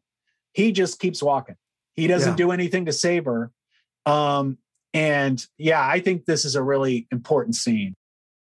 Yeah, it's. Uh, I think it's just very effective, concise character exposition because, like, in an instant, you know that he's not a hero. He's kind of an anti-hero, and he has his own agenda. And I think you referred to this earlier. Like, he could make a choice there just to shoot these guys or knock them out or whatever it is. And he just keeps walking. Yeah, because like, it wouldn't take. Thing. It probably wouldn't take much time because I kind of went back and forth on this because I'm like, well, he does have a timer on his life, so he does have to get going. But it might, you know, he dispatches people pretty easily and he has all this weaponry. He could easily take these guys out, but he decides not to. Uh, he yeah. decides what's the point. So then we see this hobo and he's the hobo says, nice boots. And then he echoes it, nice boots. And it's obviously he's working with some muggers of some type. And these guys come out of the woodwork and they start attacking Snake, who uh, completely dispatches them very quickly. Um, and yeah, so yeah, and that and that dude, that that hobo, is a professional hobo in terms of acting because it's the same dude who played the hobo in Pee Wee's Big Adventure. Yeah, I thought he looked familiar. He looks. Yeah. I think he's probably played a hobo in every fucking movie he's ever done. He's like That's typecast because right. he just looks perfect. I mean, he could be a hobo from the 30s or from New York in the 90s, as we see, or or actually, we don't even know if. Yeah, 1997. One thing that I actually was confused about in that scene where they're wailing on the guy who's wearing the the, the you know beep beep. right thing. so we didn't talk about that so obviously as snake is dispatching these guys he sees the pre- he sees the pre- what looks like the president being beaten by another guy because he can see the homing device on his wrist and because of course he's traced it to this place right so right. that's the scene you're talking about it is and at first i i didn't i actually didn't think they were just like beating him i thought he was like raping him it looked really weird. Like when you watch that scene, it, it, it looks like he's kind of hitting him, but it, it looks even grosser than, than, that. I don't know yeah. to me. Anyway. But anyway, as as Snake comes forward and you know dispatches the guy who's doing the raping or beating, he basically realizes that it's just some bum who has the who has the president's homing device and it's not the president. So he immediately calls Hauk and says, you know, the president's dead. Someone's yeah. had him for dinner, is his quote.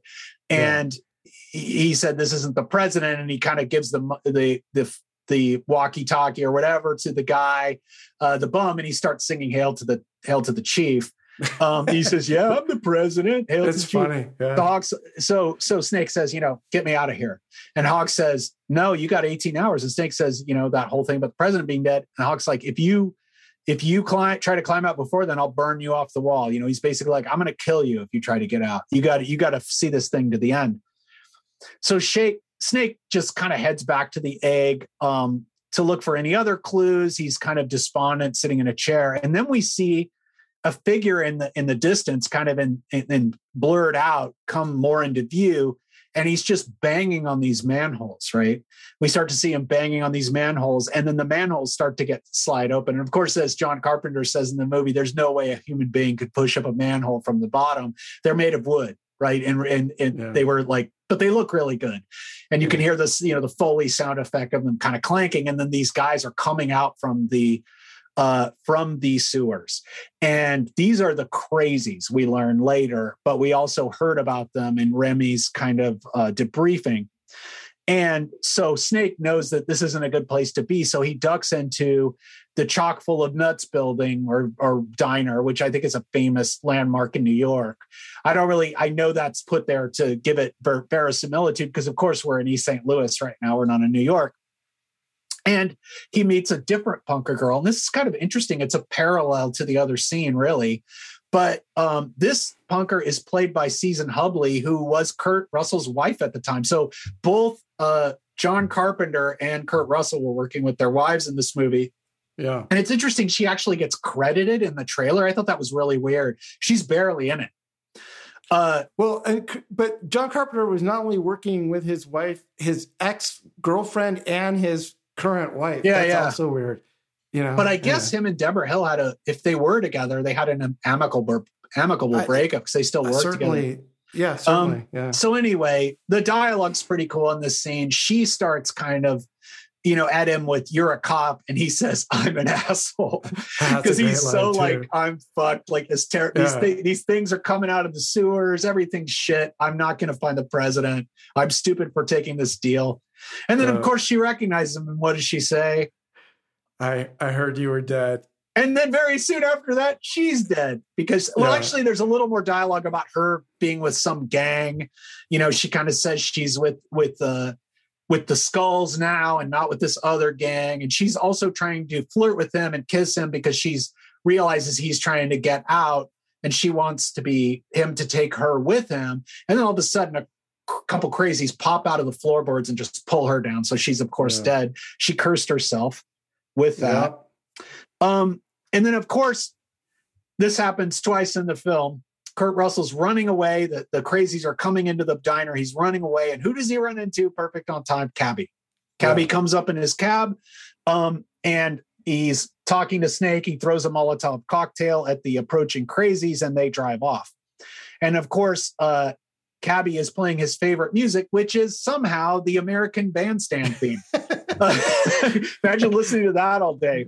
Yeah and, and uh, Snake kind of uh, he starts he starts talking to him, and it turns out that he knows where the president is. He kind of threatens Cabby, but Cabby is more than willing to spill the beans on everything. Um, he basically says, you know, the president is with the Duke. The Duke has him. And then, of course, we learn he's been driving the cab for 30 years, which I wrote, huh? As we mentioned, that doesn't quite make sense, but, uh, you know, you can make it make sense, I suppose. And then, yeah. And then, of course, uh, Snake says, "I want to meet the Duke," and Cabby replies, "Nobody gets to meet the Duke. You meet him, and you're dead," which I thought was pretty funny. Yeah. So Cabby decides to take him to see Brain as a way to meet the Duke, and Brain has a base at a building that was actually the St. Louis um, Masonic Temple, but I think is meant to be the Public Library of New York, even though they don't have the lions. But my wife, we were watching, she saw, is that the New York Public Library? And I'm like, yeah, but it, there's supposed to be some lion figureheads. Doesn't quite match, but it is a library as we find out when they go in. But the one, the one who answered Fifth Avenue, the main yes famous one yeah, yes yes yeah. i think it's meant to be that or something like it right because yeah. we know it is a library when they go inside but the, the one who answers the door isn't brain but his his uh, main squeeze or the brain squeeze as cabby puts it maggie and she is not willing to let them in at first but then when when uh, cabby says a snake Plissken, of course she knows who he is. He's prison famous yeah. he's he's prison famous. She comes out and of course uh what do you want to say about first seeing maggie? I know you have to say something about this. Well I, I mean you see her boobs before you see her number one. And number two of course she says uh she you know heard you were dead yeah, I heard you were dead, like, right? And she's yeah. kind of almost flirtatious with him in a way, I think. Yeah. Uh, but yeah, I mean, she's very, you know, this I could almost see Pam Grier, who is similarly well endowed in that department, playing this yeah. part. It's kind of a tough but sexy because they show the cleavage. It's like hard to look away really. Yeah. it kind of she, she kind of steals the show um, in some ways. But anyway they go inside and the indoors is this this was shot at the usc library mm. um, and they basically the indoor is kind of the indoors is kind of like brains base. He's got like an oil derrick pumping there. He's also got the, what looks like a, a moonshine still but i think this is one of the steam gasoline machines. We'll see one of these later um, and it turns out that uh, Snake and Brain know each other. So mm. um, Brain, uh, you know, it turns out had been a partner in crime with Snake and another guy we learn of named Fresno Bob. and of course, Fresno Bob, I don't think made it because of Brain. And we and we get a very real sense of Brain played by Harry Dean Stanton, who's really good in the part. We get a real sense that he's like uh, always talking his way out of stuff you know, he's yeah. he's, he's, a very, good bullshitter. He's a yeah. good bullshitter, right? Yeah. Um, so it turns out that Brain is called Brain be, by the Duke because he makes gas out of steam somehow, or he gets the gas. I don't know because they're drilling for oil too. So I don't know. Um, there's but, probably not a lot of oil under the island of Manhattan. Just say. I would say if you're going to poke at the science of this film, this is the big one. I would say yeah. the other stuff, you know, the glider and the cold fusion or whatever, this is really the the one that stands out is like, what the fuck, steam? Yeah. I don't know. It's it's kind of cool, but you know, it's it's also nonsense. Yeah. At any rate, the other thing that Brain is planning, so Brain kind of clues uh, Snake in on the Duke's plan, and the Duke's plan is to use the president as sort of a bargaining chip, as we mentioned at the beginning, to get out. And and what Brain has somehow got a hold of is a map of the 69th Street Bridge, which uh-huh. is a uh-huh. play on the 59th Street Bridge, which we talked about in our Simon and Garfunkel episode. But I love yeah. that it's 69. I mean, that's John Coop. That's maybe that's Nick Castle throwing that in for the humor. Um, yeah. So anyway, the the mythical 69th Street Bridge, he's got a map of where all the mines are, as we mentioned in the intro, and as the Jamie Lee Curtis mentioned. All of the bridges are mines, so they need to have a, a way to travel without hitting any of the mines. And he is going to provide this to the Duke, right? Yep. And uh, at the same time, another economical plot device, the Duke just happens to drive right up at that, at that moment. Yeah. Um, and he is after Brain's map of the mines. And the Duke's entry is fucking one of my favorite things in the movie because the music is this kind of funky blaxploitation, uh, Afro synth jam. And the Duke's car, for its headpieces, it's got on each light, it's got a little mini chandelier. So it's totally blaxploitation. Like I call it to blaxploitation to probably to Isaac Hayes's earlier role in the movie Truck Turner. And it's pretty great, you know, and he comes with this whole caravan of other cars, you know, his whole crew. Yeah, and that's all Mad Maxed out to the hilt, right? That whole scene. Right. You know, yeah. So Duke, so Snake has a plan to sort of, you know, hijack one of these cars. You know, he decides he he basically tells Brain, you know, the Duke's here, so lead me back to his place. And Brain's like, well, it's all the way across town. And so they hijack this kind of road warrior esque station wagon. It's really funny. Um, and they start to proceed across town to the Duke's HQ. And en route, they are met by a series of different obstacles. The first are a bunch of guys just throwing bricks at them. Yeah. Um, these are, of course, were really foam bricks. Um, and then they they they run into a gang of hammer wielders. Uh, and then finally, they run into a wall of cars. And uh, another maybe implausible event uh, Snake backs, you know, basically turns around and backs the station wagon through the entire wall of cars. I don't think that would be successful, but it's no. pretty entertaining to watch. Now, the Duke has the president in an old train station. This was maybe, actually maybe the car was made of the same material that uh, Rae Chong's car was in Commando. Maybe, yeah, maybe yeah. that didn't didn't uh, couldn't be uh, damaged. Yeah. Um, so anyways the, the next scene we we we actually come to the duke's headquarters and this is actually a real train station that was abandoned as part of these fires in east st louis and it's pretty fucking amazing looking. I mean it's like i mean we'll get to some of the other sequences in here but this is actually where the trains are and it turns out that the president is being held on one of them and so Brain and Maggie come up to the guards, and I, I wrote here that a couple of the guards look like Cheech and Chong. They've all got yeah. these headbands. They're kind of a goofy gang. Um, and they tell them that the Duke wants him to go inside and talk to the president. Um, but of course, the other guy isn't buying it really. But but this is really more of a distraction. So Snake can sneak in the sneak around the back and go in and get the president. Now, as he comes in, one of the guards has a crossbow and shoots him in the leg. And um, he kills that guy. And then the other guy who's closer to the president, who's kind of talking with the president um, and taunting him, basically turns around and Snake immediately gets him with the throwing star. This is a really cool scene. The guy's just kind of stunned and dead. What What is the motivation for the Brain and Maggie to help Snake do this? I well, you know that's a that's a good question because well no i'm sorry i totally skipped this this is my bad right S- Br- snake convinces brain that the president isn't worth anything after 24 hours and mm. so he also convinces him that uh, it's not the president that matters, but it's this tape. Now, yeah. obviously, Brain and Maggie could go tell the Duke this, and they could do that. That's kind of a little bit of a plot hole, I think. But but I think they decide maybe that um, you know, and of course they're yeah, I, I would say that might be a little bit of a question. You know, why wouldn't they just go tell the Duke, hey, there's this? I mean, I don't think he he tells them about the tape yet.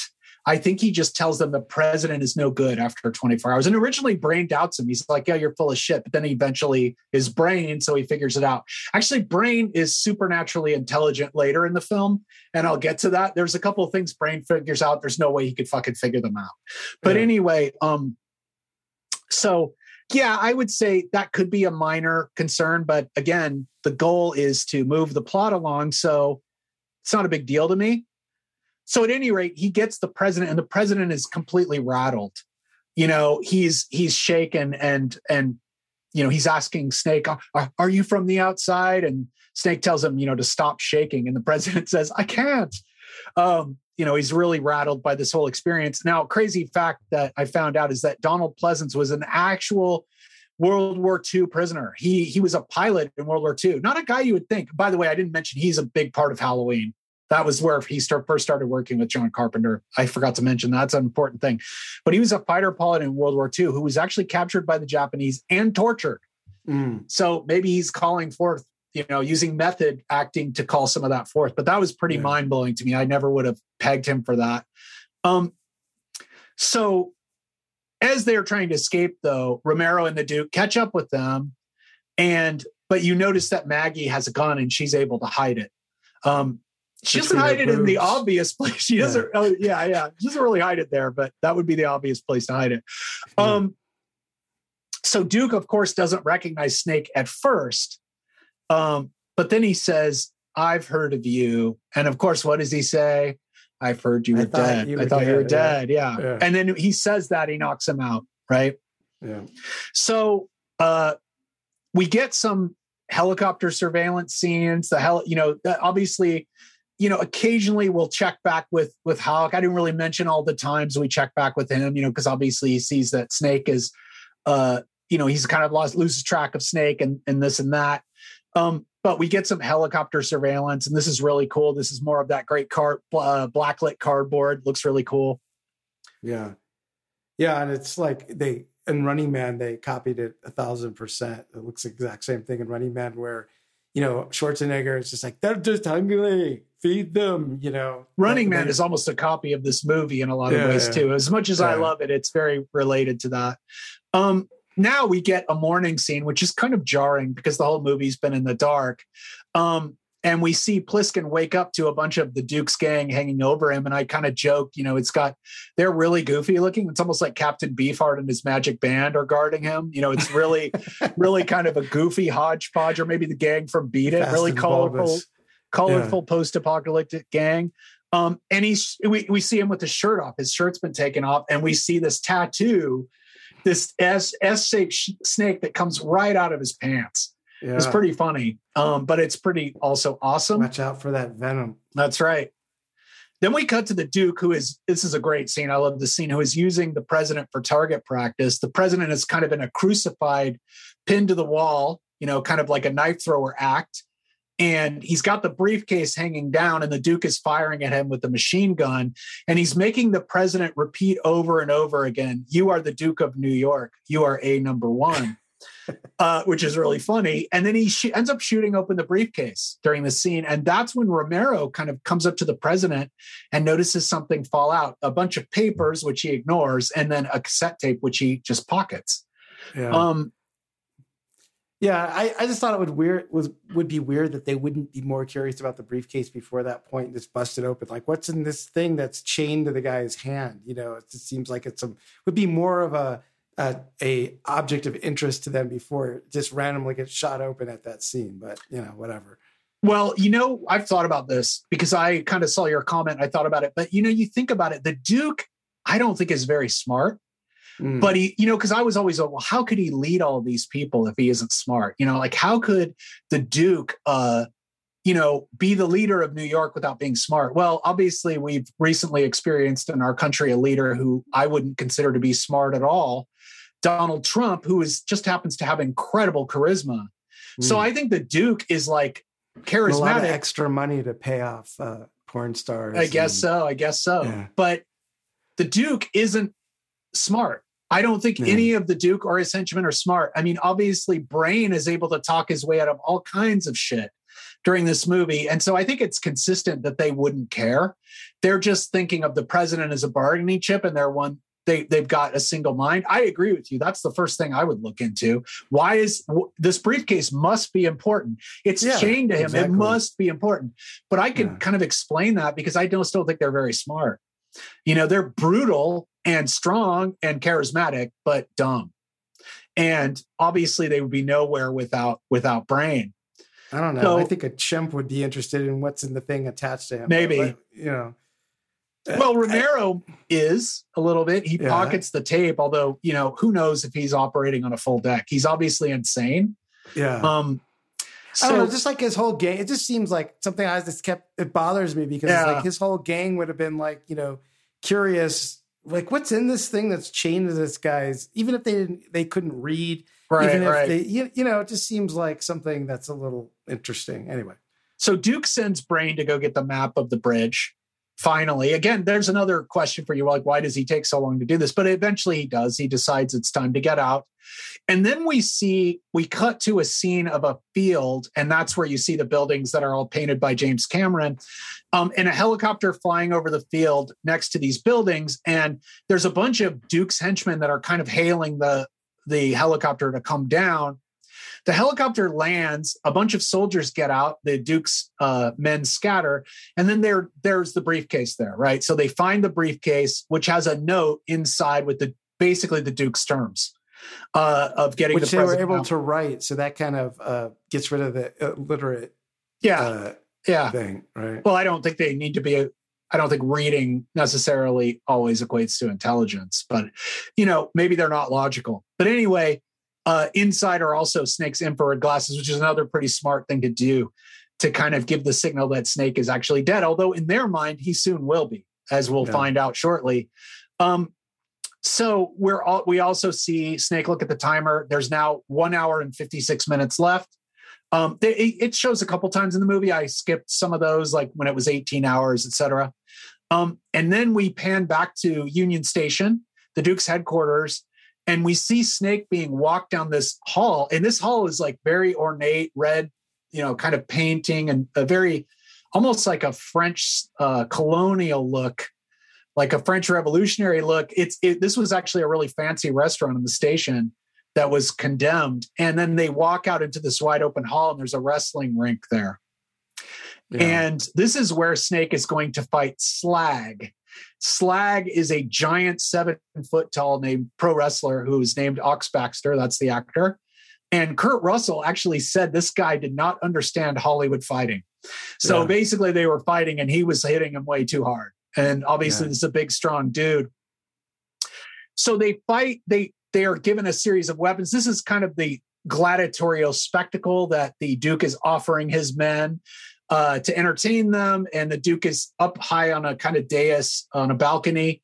Um, all his men are around, kind of ch- uh, uh, chanting and hooting and hollering. Um, first, they're given bats, and Snake starts fighting him. Uh, meanwhile, Brain somehow figures out that Snake uh, had landed on the World Trade Center. He like kind of goes through this series of deductions. This is kind of superhuman brain power to me. I don't think there's any way he would have figured this out. But again, this is kind of this economical, let's get cut to the chase. Let's just have brain be smart enough to fig- kind of deduce this. He kind of goes through a series of deductions that's like Sherlock Holmes level of intelligence. Um, and Maggie and Brain, while the fight is going on, so the fight is going on, Snake is not doing well. He's mostly losing as you would expect him to in this kind of fight. Um, and then they find the president, Maggie and Brain find the president is being held by Romero. They try to convince him that, uh, oh, yeah, I should say, when we go in on the president, he's sitting there in a chair with a blonde wig on, uh, chained to a chair with an American flag. Yeah. Yeah, I was just gonna say this is such a great scene, and I just how they came up with this idea was amazing. And I was I was just thinking that they made this today, it would definitely be like uh, the scene in Pulp Fiction with the gimp.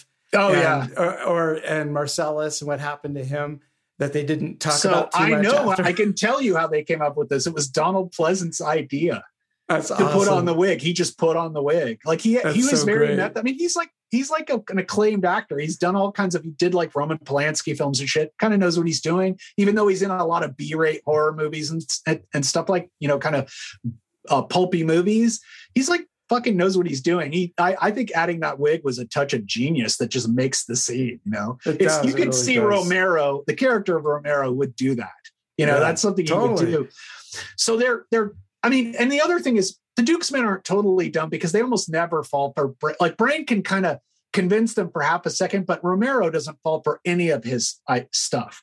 He doesn't pull from his stuff for a second. So basically, they're Maggie and Brain are go in there. Brain is trying to convince Romero to let him kind of inspect the president to um you know to to uh, because he's got a cyanide pill or something like and he's worried he's going to take it and all this but they um you know and i think they try to find the tape i think what he's trying to do is find the tape uh if he knows about the tape the whole tape thing has some problems in the plot we'll get to but at any rate Romero isn't buying it. So Maggie just starts killing the other guys, and then Brain has a knife. He stabs Romero. It's and Romero has a fucking awesome death scene, super dramatic method death scene. It's so great. Makes a lot of funny noises. Yes, and, such. and he's yeah, he just really goes for it. Now we cut back to the fight. So in, initially they're given bats to fight each other with, and then the weapons are changed to bats with nails in them and garbage can lids as shields. Um, and they're fighting for a while, and Snake manages to kind of use his dexterity to kind of swoop around and trip the the uh, uh, slag, and then he beds the bat into the back of his head. And what's trippy about this scene is this actually the way they did this is they had a wood plank kind of attached to the back of the guy's head, and he actually had to hit it for real to embed the nails in the wood plank, which of course the actor was really worried about Yeah. as you would be right Yeah. um so then uh we cut uh snake does a quick glance at his watch it's now 20 minutes later 100 hour and 34 minutes left and the crowd starts chanting snake meanwhile of course as as uh, Maggie and Brain are taking the president away. They are seen by one of the henchmen. So the henchman comes in and yells that, you know, Brain's got the president, and he's and so everyone leaves and runs out. And of course, Snake knows what Brain knows that he's going to go to the World Trade Center. So another kind of jump in logic there a little bit. Um, now we cut to Hauk, and the USPF thinks Snake is dead, so they want to go in with the full force and just go ape shit, right? But he suddenly sees Snake's homing device get triggered, and he deduces that only Snake could know that it has a catch that you could flip open and trigger this. And so um, that's why he kind of says, let's give Snake more time. Okay, so we cut to the roof, and suddenly it's night. This is this is probably the weirdest thing to me. Now, if you looked at the watch, maybe this would work uh, because it's 24 hours. So maybe time passed when Snake was passed out again, but it's really weird that it's suddenly, it's jarring to me that it's suddenly night. It was light in the fight scene, right? Because light was streaming through the windows of, wasn't it? yeah, And that could have been day for night, but this is this is probably yeah, it's weird because it's definitely shot during the day, but they would probably shoot a lot of interiors during the day, and I'm sure that that was actually a real location, so probably they couldn't black it out really well without incurring a lot of money. So they probably filmed it during the day for to cut down on lighting, but but yeah, it's a it's a little jarring to see it suddenly be night again. So they're on top of the roof and they're having this fight with these guys, you know, these guys on the roof uh, and and they're in the middle of a gun battle. You know, Maggie, Brain, and the president. Um, and Snake just kind of walks in on this, and he he he had passed by their car, so he saw that they had a car.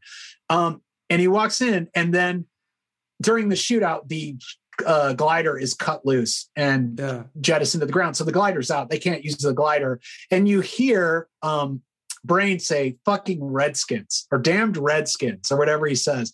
And it turns out this was a subplot where this part of town would be ruled by like a Native American gang. but they kind of jettison that. Like even in the credits, you can see like first Indian, second Indian, like credits. Was um, it named by John Wayne or something? I don't know. yeah, I know. It's not exactly politically correct. Um, so at any rate, um, so now they have no choice but to go to our favorite 69th Street Bridge. Um, and what as what, what would Simon and Garfunkel's song be? You know, instead of 59 was feeling groovy, what would 69 be? I don't know, feeling horny. Uh, maybe. Maybe. anyway. So at any rate, yeah. So so they go down to the car, but it won't start. And why won't it start? Because there's a fucking dude in it. They open the yeah. tr- trunk to check it, and the dude comes out with a fucking air bow and arrow, yeah. pointing at them. And suddenly they see the Duke and his henchmen. And interestingly enough, the Duke is standing right next to one of these whiskey steam gas stills, kind of pumping along. It's really it's really kind of funny. It's really there for a reason we'll about we're about to get to. Um, so of course, Brain is trying to talk him talk his way out of it. The Duke is not going for it, and then uh, I think Maggie or one of them shoots this steam powered thing, and it shoots a bunch of steam into the Duke's face. Everyone's distracted. They bolt out another door, and of course, they find Cabby again. Perfect timing. Cabby is mm-hmm. waiting for them, and they get into the car, and Cabby has the tape so that's one of the things I'm like, how did that fucking happen? Like, it seems almost like Brain met with him before, but why would you take your own car if you had Cabby? It doesn't really work, right? Yeah. Um, it's kind of a flaw. But again, it's you know, we need Cabby there. Cabby's got to be there. He's supposed to get out too. And then we see 23 minutes left on the clock. So we're down to the wire here. Now we're in a car chase. Music gets really awesome again, you know, very pulsing kind of synth. Somehow Snake is now driving. And they are on the bridge and and uh, the duke is chasing them alone in his giant uh, you know hoopty. Um, and brain is kind of telling snake where to go. Like don't drive here turn left go right. And there's all these kind of burned out decayed cars on the bridge. So they're having it's like an obstacle course and they're also having to dodge the mines.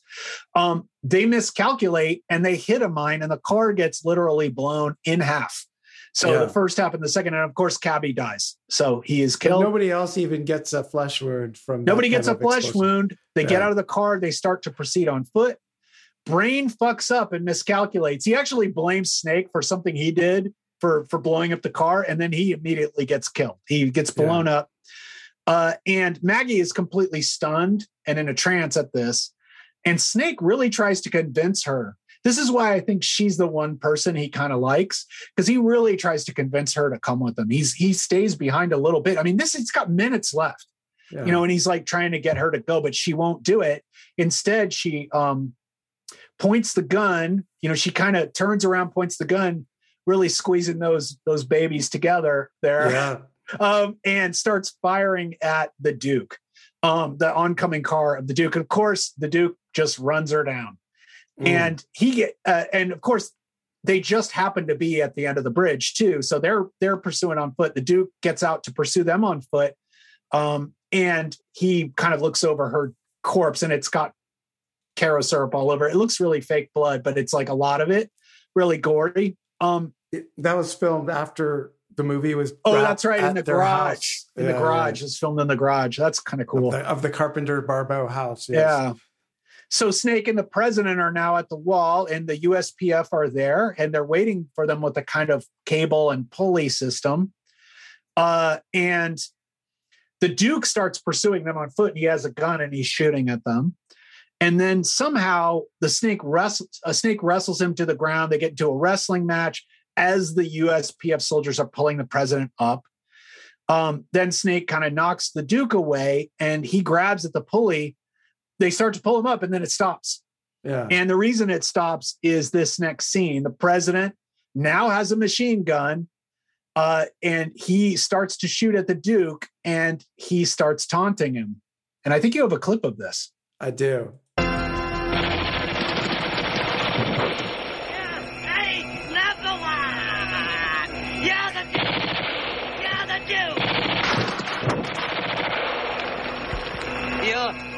The Duke.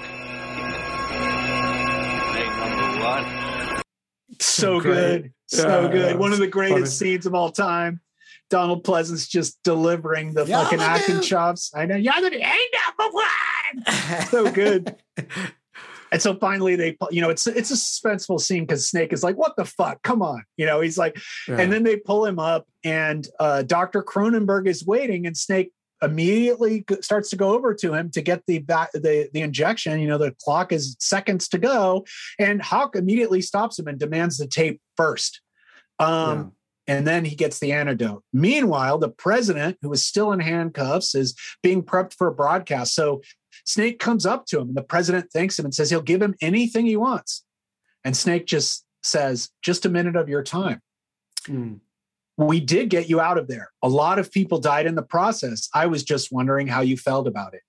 And the president gives him some bullshit politician answer. He says, This nation thanks them for their sacrifice. He's kind of stammering insincerely.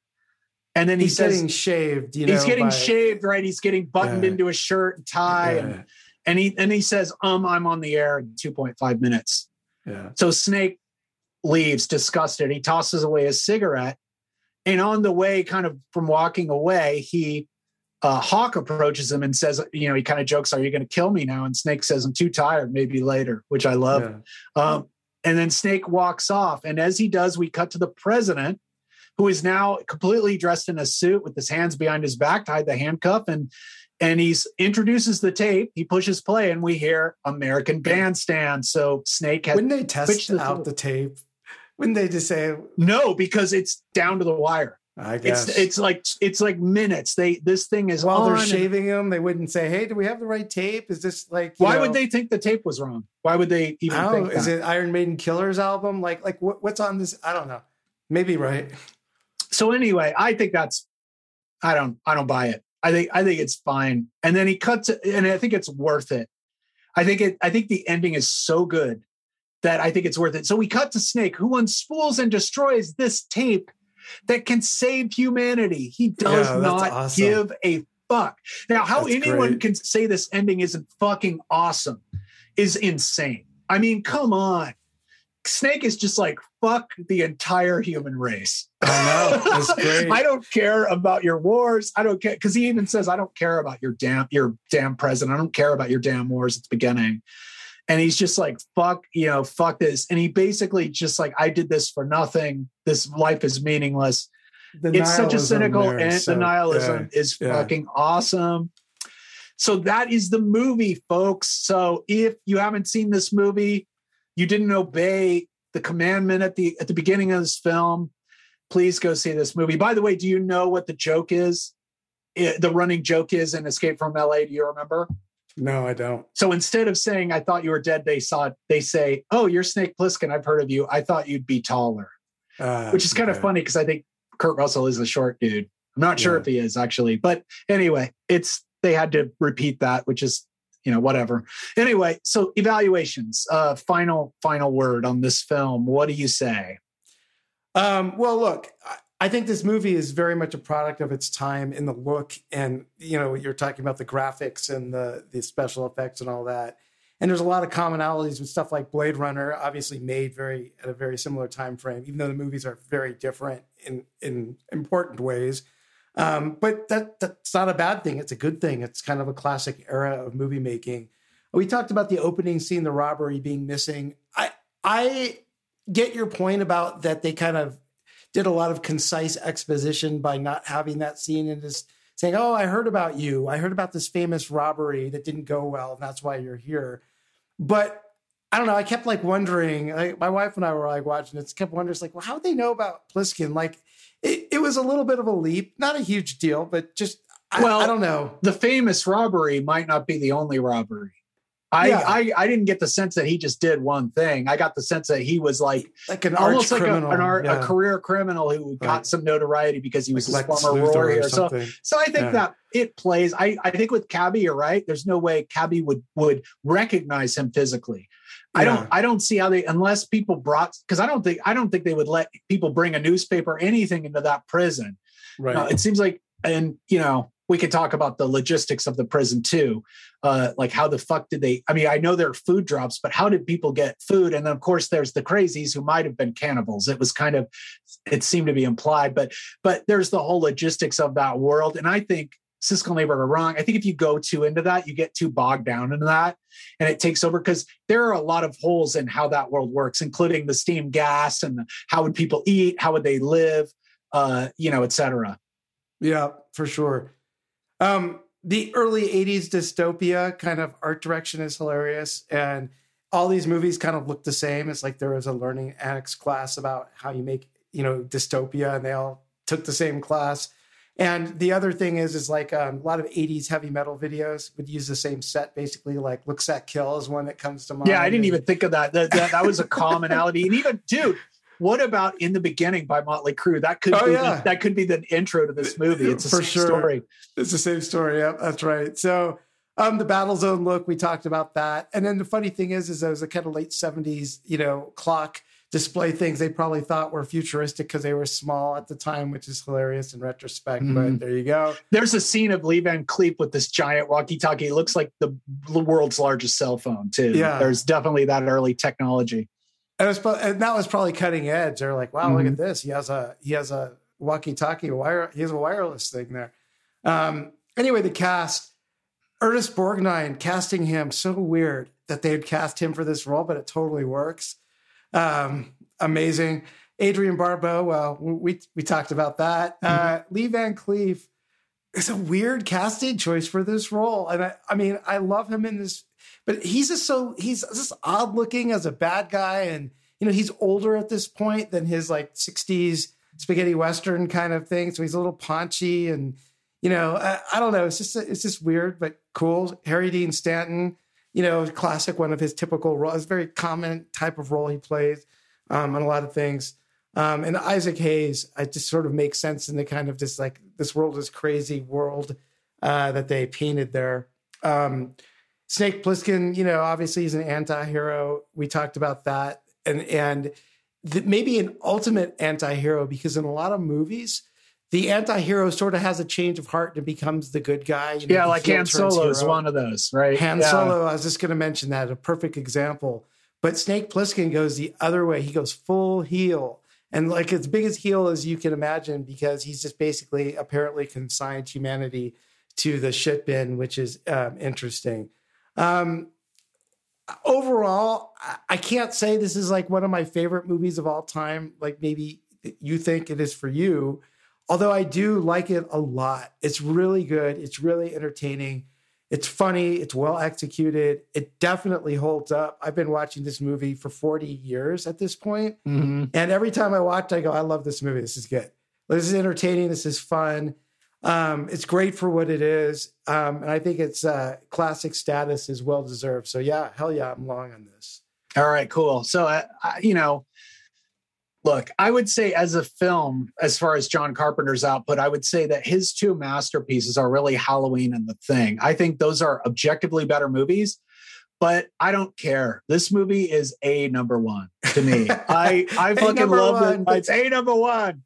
this is one of those movies that you know because because like Halloween scary. I could watch it maybe again and again. The Thing I've watched a few times, but it's like this movie I could watch right now and then I could watch it again.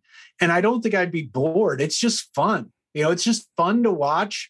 It's very rewatchable. It kind of creates its own world. I put it in the same class as like a movie like Starship Troopers, which I really was disappointed in when I first saw, but I love it now. I've oh, seen it like I, we have to cover that. We have I to cover. Hate that. Movie. I fucking love that movie. It's so entertaining to me. It's so, yeah. I mean, that's. I don't want to go down the rabbit hole of that movie. But it's an example of a movie where I didn't like it at first, but then whenever it's on, I'll just watch it and enjoy it. You know, and movies like this are movies that if let's say I'm flipping channels, maybe I'm visiting someone's house that has cable. I have streaming, so I kind of could choose what I'm going to watch. But if this movie was on, I would just watch it like even yeah. if I started in the middle, I would just watch the rest of it. This is one of those movies. It's funny. For me um, too. One yeah. of those movies too is Goodfellas, which is a legit masterpiece by anyone's measure. But I could again, I could watch Goodfellas anytime. I could just watch it. Um, Snake Plissken is a fantastic character. Obviously, he's inspired by other things, and he inspired other things. Uh, he's kind of an amalgam of stuff that was done before, but I just don't know if it's been done better to me. I I really think he's just perfect. His image is great. He's got that kind of 80s hair. Um, you know, he just it really is iconic. Like your friend's dad was totally onto something with his Halloween yeah. costume. You know, as far as John Carpenter, he's one of these guys. You know, I think of programmers too. There's these genius programmers, and then there's just these guys who get shit done. You know, like at yeah. my work, who will just like, you know, maybe the code isn't as elegant or it's not some innovative thing or some, you know, but it's like they get the work done.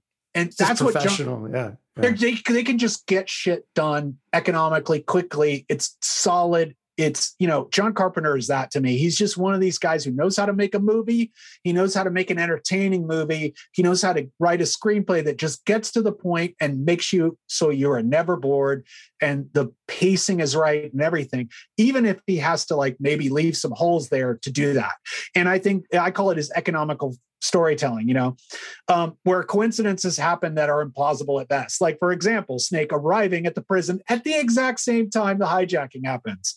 Like, what are the chances? Zero, right?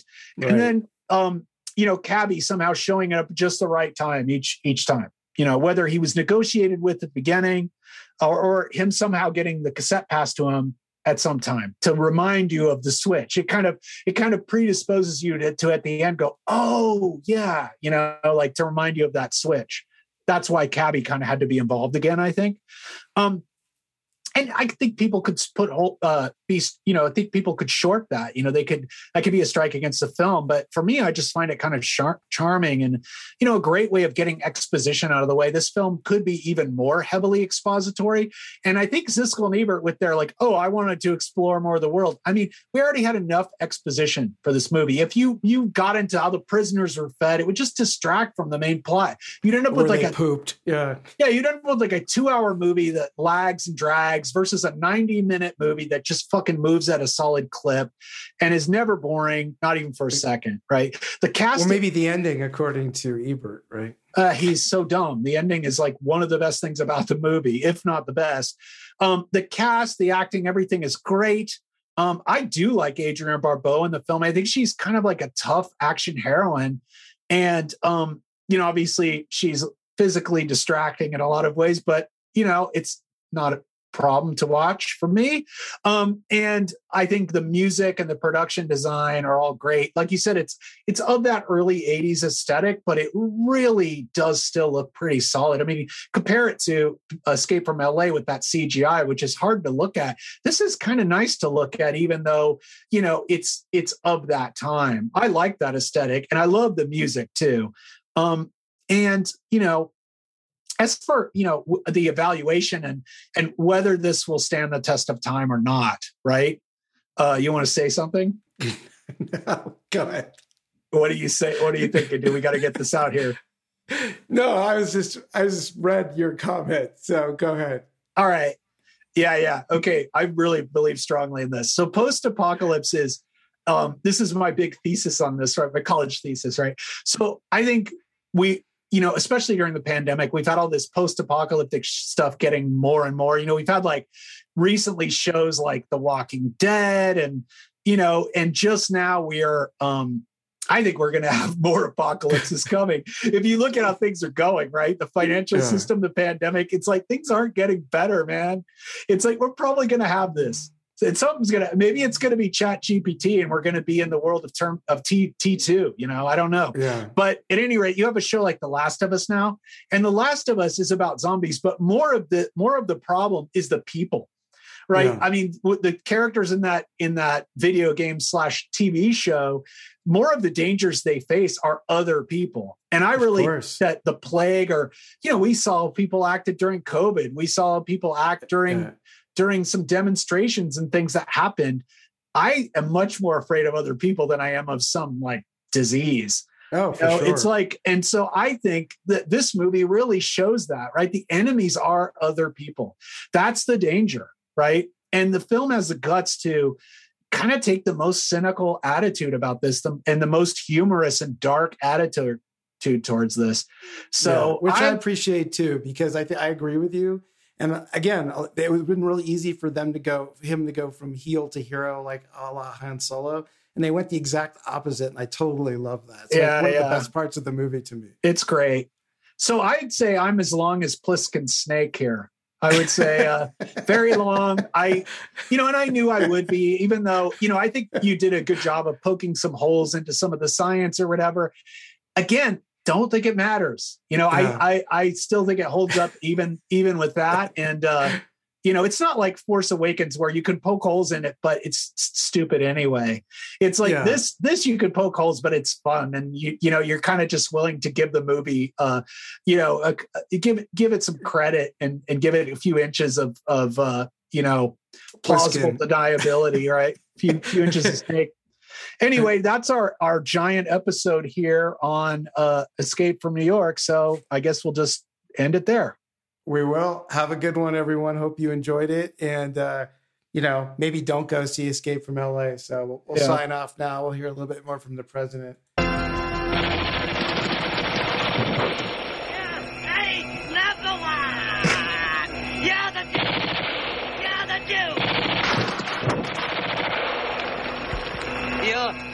The Duke!